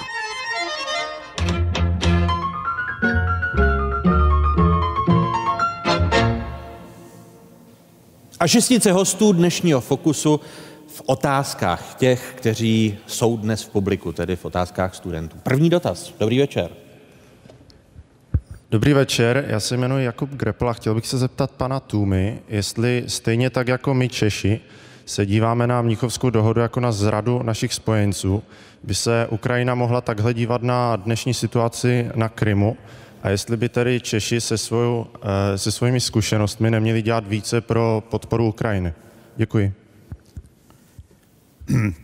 Ukrajinci se dost pravděpodobně dívají na tu svoji situaci podobně, jako my jsme se, nebo jako my se díváme na tu situaci po Mnichově. Konec konců tohle je paralela, která bývá připomínána i v českých médiích nebo v české debatě o mezinárodních, mezinárodních událostech. Jestli z toho přímo pro nás, pro Čechy, vyplývá nezbytnost nějakého většího angažmá, to takhle úzce a tu souvislost současnosti a historie, historie nevidím, ale jo, napadla vás paralela, která, myslím, v sobě nějaký vnitřní obsah má a o který je potřeba přemýšlet. No. Jak je to často u těch malých národů, že jsou zrazeny či opuštěny těmi velmocemi? Mnichovský komplex, Mnichovský syndrom v našem případě, pane doktore Tuma. No jistě, to není jediná, jediná taková historie v dějinách ke které my se odvoláváme, tedy k té mnichovské, mnichovské dohodě. Možná, že to někdy trošku přehnaně vnímáme jako zradu a tam přece jen ty, ty souvislosti, kdo s kým měl smlouvu a tak byly, byly eh, komplikované, eh, ale takových dějných situací se asi stala celá řada a jiné národy zase mají jiná traumata, připomínají si je podobným způsobem dánové třeba válku o Šlesvicko-Holštinsko v roce 1864 a Poláci války se Švédskem a dělení Polska samozřejmě a tak dále, tak dále. Čili v tom zase bychom nevy, neměli tu svoji situaci vidět jako nějak výjimečnou. To je jenom jeden z mnoha případů. Další otázka. Kdo se ptá? Dobrý večer, mé jméno je Linda Ovejsová a já bych se rád zeptala paní uh, historičky Adély Guričové, jaká je podle vás role intelektuálů v totalitních režimech a zdali si myslíte, že jsou odolnější vůči propagandě oproti těm méně vzdělaným? Děkuju. Mm-hmm. Uh, Určitě nikoliv. Existuje o tom mnoho studií a já myslím, že asi každý z nás se má cítit jako, jako intelektuál. Možná, že navážu teď na tu poslední reportáž. Eh, nejde mi o otázku, zda se má park měnit zpátky na, na mm, jako to, čím byl předtím, ale spíš si myslím, že eh, každý se máme v každé chvíli uvědomovat, nahlížíme-li na nějaké historické události, že my jsme také těmi, kdo odchází do transportu a my jsme také těmi sousedy za oknem, kteří se na to jenom dívají. Jo, a takhle se za tou záclonou, jak si plaše a, a, a netknutě dívá intelektuál i kdokoliv jiný. Jiří Strach. Já bych si jenom tady dovolil doplnit, netvařme se přece, že intelektuálové jsou spasitelé všech našich problémů. E, historie nás přece učí, že spousta malých lidí bezejmených e, dokázala mnohem větší hrdinství, než někdo, kdo má před jménem a za jménem 20 doktorátů. Takže buďme velmi opatrní na intelektuály, e, teď to nemyslím nějak zle, ale jak si na jejich význam v té společnosti. Další otázka. Kdo se? Dobrý den, Ondřej Rybníček. Já mám otázku na pana Martineckého. Já jsem strašně rád, jak se dívám na ten Panteon, kolik bratrů Sokolu tu vidí. Máme tu bratra Beneše, bratra Masaryka. Zadu se dívám, máme bratra Miroslava Tyrše. Dívám se po bocích a vidím eh, Janu Evangelistu Purkyně, vidím Jana Nerudu, vidím dokonce Mánese. A ptám se, je v našich učebnicích českého, české, českých dějin, je tam pro Sokol místo? Když si vezmeme, že za první republiky každý 15. člověk byl vlastně Sokol, což je necelý jeden milion obyvatel, když si vezmu, že Sokolové založili legie a bojovali za vznik prvního československého státu, že Tomáš Garik Masaryk říkal, že bez Sokolu by nebylo legií a bez legií Československa, že co Čech, to Sokol. Když si vezmeme, že před únorovým, únorovým postáním bylo více než milion Sokolů a půl milionu jich cvičilo na Strahovském stadionu na 11. Všesokolském sletě a ukazovali komunistům, že nesouhlasí s jejich diktaturou, tak jsem hledal v našich učebnicích a našel jsem 1862, mimochodem teďka v sobotu slavíme výročí, a našel jsem tam, Sokol byl založen. A potom jsem našel jeden obrázek, co Čech, to Sokol. Nic víc. Děkuju.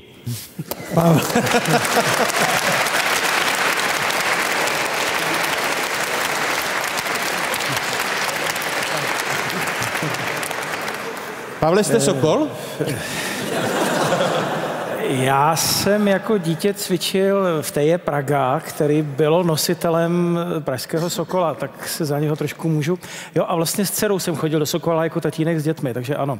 E, já bych jenom, než odpovím, e, slovenský historik, učitel Vilo Kratochvíl nám kdysi říkal, když přijde večer učitel domů, a manželka se zeptá, jaký byl den, a on řekne, no dobrý, dal jsem žákům hodně zajímavých otázek tak eh, to není až tak dobrý učitel. Že správná situace by měla být taková, že když učitel přijde večer domů a manželka se zeptá, tak co, měl jsi dobrý den, tak on odpoví měl, protože mě studenti položili zajímavou otázku. Chtěl bych, abyste byl mým studentem, to je výborná otázka. Děkuji. E, máte pravdu, a to jste ještě vynechal roli sokolů v době od, odboje za druhé světové války, kolik sokolů padlo v souvislosti s Gavšíkem a s Kubišem. Jo, to je obrovské číslo, e, včetně manželek a, a dětí těchto sokolů. E, to znamená, ano, určitě bychom se sokolům mohli více věnovat a mě teda napadá jedna učebnice, která tady v jednom prostřihu takhle prolítla, učebnice SPNK, kde dokonce Sokol je i vyobrazen. Tak místo tam je, ale skutečně by se mohlo o Sokolech hovořit více. Oldřich Tůmach. Já jsem jenom chtěl, že to vlastně nebyla otázka, ale taková hudná přednáška o významu Sokola pro českou státnost, což je od, jako důkaz, že ten dějepis se zase neučí tak špatně. Pavel Kosatí. Když už tady tak trošku navrhujeme, jaké další bysty by zde mohly být, tak já bych možná malinko zaloboval za české Němce, Franze Kavku, Verfla a tak dále, dávám k úvaze, jestli ta národnost by neměla být interpretována třeba i takto v tom bématském duchu časem. Asi měla, jde o to, jestli zrovna tady. Proč ne? Ano. otevřeme debatu, otevřeme debatu o Panteonu. Ale te, Václav, udělejte na to zvláštní pořád. Já si myslím, že opravdu tady v této té místnosti, kdybychom si dali několik témat, Možná, máme celý večer plný. Jako mo, možná bychom tak mohli i popularizovat, popularizovat dál dějiny. Další otázka, kdo se chce z publika na cokoliv zeptat, prosím. Dobrý večer, Daniela Novotná. Já bych se ráda zeptala pana Jiřího Stracha na to, jak vnímá roli historických snímků, co se týče interpretace ať už dějiných epoch nebo historických postav. Jestli spíše pomáhají jakoby správnému pochopení dějin, anebo tím, že musí být nějak zabavné a zajímavé pro toho diváka, tak jestli je spíše nějakým způsobem zkreslují. Děkuji. Původně jsem očekával, že přijde otázka, jestli bude Anděl Páně 3. Tady to už mnohokrát padlo, že vlastně jestli ten film má nějakou schopnost, eh, tak zhmotnit tu historii do nějakého eh, příběhu, s kterým jsme my schopni jako diváci, do kterého jsme schopni se vcítit, s kterým jsme schopni jít a který jsme si proto pak schopni pamatovat. Eh, pro mě je tam jedna taková důležitá, možná už jsem to říkal v začátku a rád se zopakuju, taková podmínka a to je o té historii nelhat prostě si o ní nevymýšlet. Eh, být ehm, vypravěčem té historie maximálně tak možně, eh, jak se stala. A tam potom padni komu padni, bez nějakého třeba konfesního zabarvení nebo politického zabarvení, politických mých vlastních názorů a tak dále. Tady dovolím si ještě tu otázku přehrát i na Pavla Kosatíka, autora Českého století. Pokud byste, Pavle, měl také odpovědět. No, ta škála je široká samozřejmě a aby zase hm, vznikala ta špičková díla, ze kterých se radujeme, tak možná jako jakási nutná podmínka občas musí vzniknout i ten, i ten průměr. Já v tomhle tom věřím i na co si i v té kultuře, jako na nějaký darwinovský přirozený výběr. Jako do, dobrých děl nemůže být. Bez těch špatných tím je nehájím samozřejmě. Další otázka. Dobrý večer. Dobrý večer. Já, by, já jsem Klára Huvarová a ráda bych se zeptala na názor pana doktora Tůmy, jestli si myslí, že je nutné, aby se minulost opakovala, nebo jestli tomu můžeme předejít naším vzděláním. Děkuji.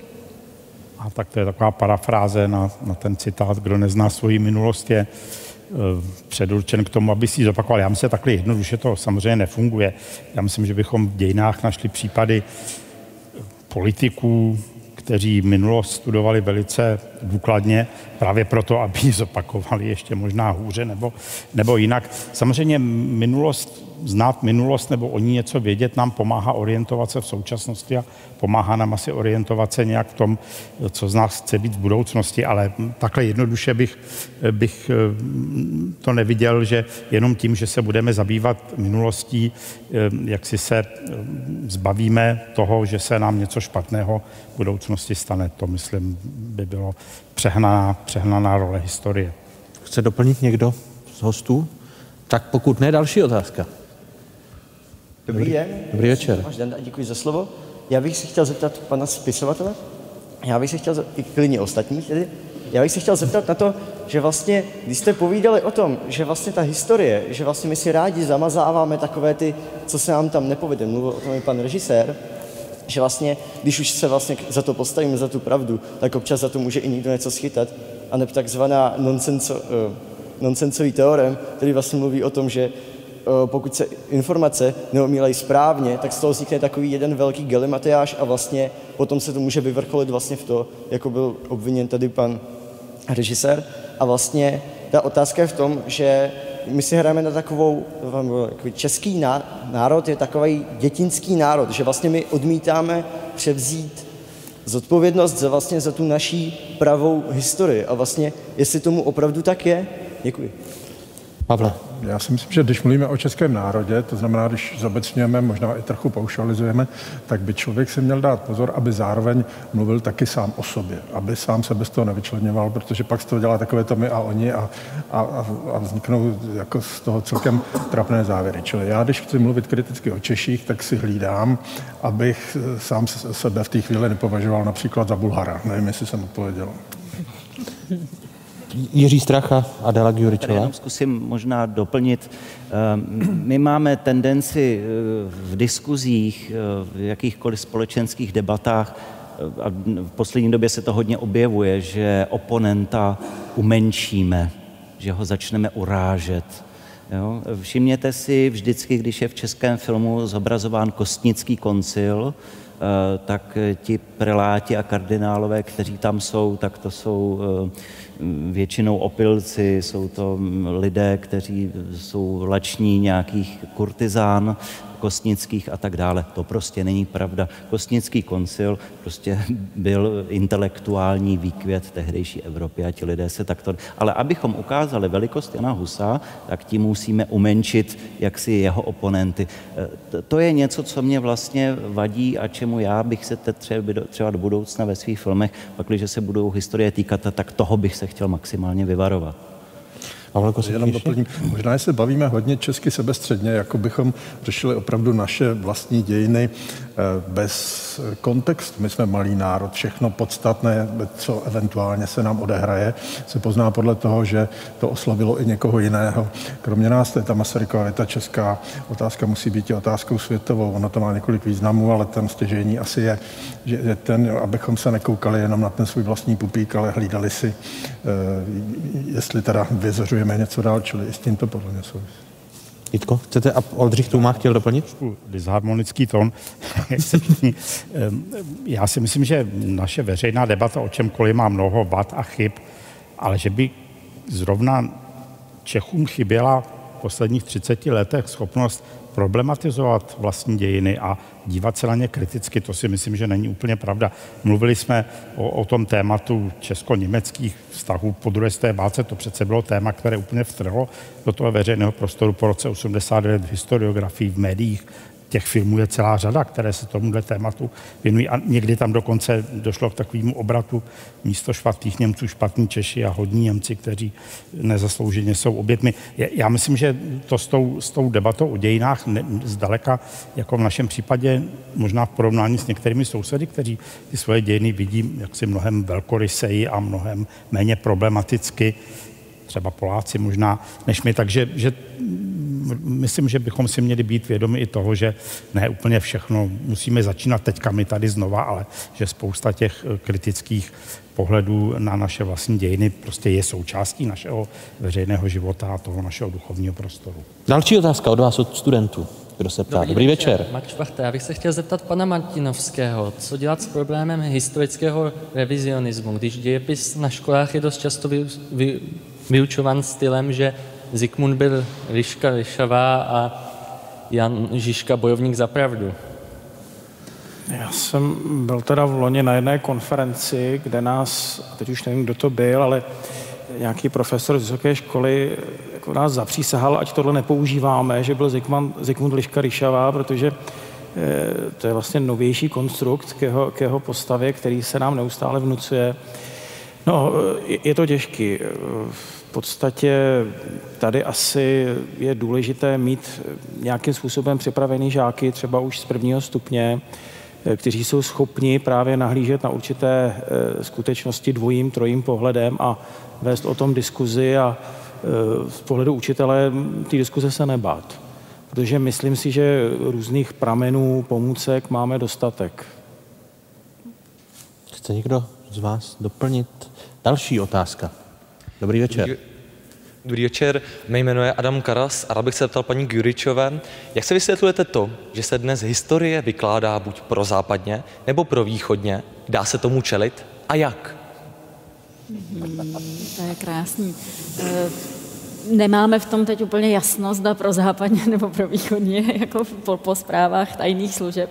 E, to je prostě přimykání se k nějaké části Evropy. My se mimochodem velmi často cítíme být součástí střední Evropy a to je také velký historický konstrukt. Jo? To bylo oživení nějakého konceptu e, starého německého z 19. století, ke kterému došlo vlastně v opozičním prostředí v 70. a 80. letech a bylo to to, jak se stát tou nejzápadnější částí východní Evropy, tedy alespoň východou, vý, Evropou střední. Čili tohle je naprosto součást toho retušování. Já myslím jenom, že si musíme při každém tom přimykání a upravování dějin uvědomovat, že prostě jednak je tam ten moment mobilizační, který může být i nějak pozitivní, to bylo přesně to, to opoziční protikomunistické středoevropanství, a, a pak je tam ten moment toho zamlčování nějakého utrpení nějakých těch skupin odsunutých a odtransportovaných.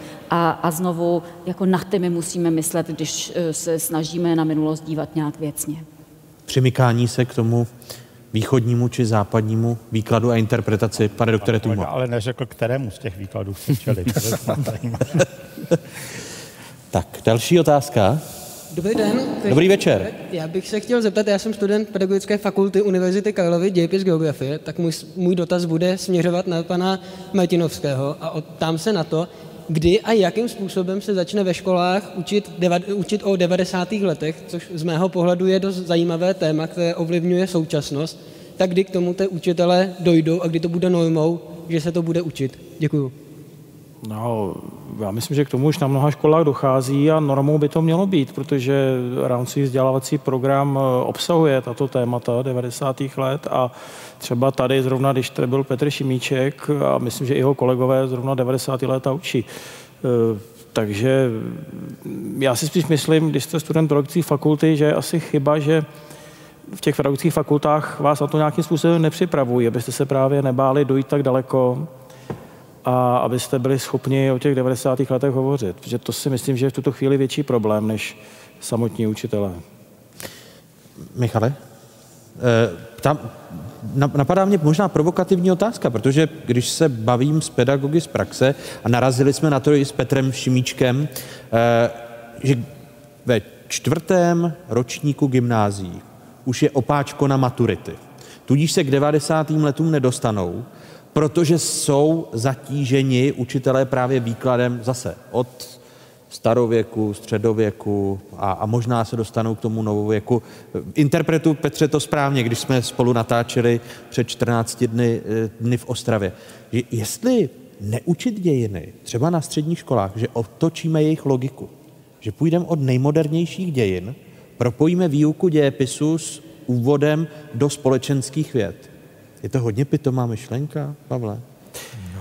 Já si nemyslím, že to je pitomá myšlenka. On tady dokonce vznikl před pár lety eh, eh, rámcový vzdělávací program, eh, jakýsi pokus o právě jinou výuku dějin na středních školách a byla to výuka tematická, takže třeba vzít téma migrace od těch nejstarších dob až po současnost. Takhle bychom mohli vybrat třeba jiné téma, třeba nějaké zeměpisné objevy s historickým pohledem, nebo třeba sport, divadlo, demokracie, cokoliv. A tady by se skutečně došlo až do těch nejnovějších dějin. Já si myslím, že by to mělo smysl. A e, narážíte na ministerstvu školství třeba vaše asociace, proč nepojmeme výuku dějin jinak? No já znovu říkám, ono to na nic nenaráží. Tady to naráží akorát v tomto případě na učebnice, protože kdyby se někdo rozhodl takto učit, tak proto nemá učebnice, musel by je sám vytvořit. Adéla Gjuričová, velmi stručně s Pavlem to, to učení pospátku by mělo tu logiku, že vlastně nejdřív by se učili ty dějiny, na které by se žáci mohli třeba zeptat doma. Jo, mohl by být ten projekt Běžte domů a zeptejte se, jako, jak prožívali tohle období.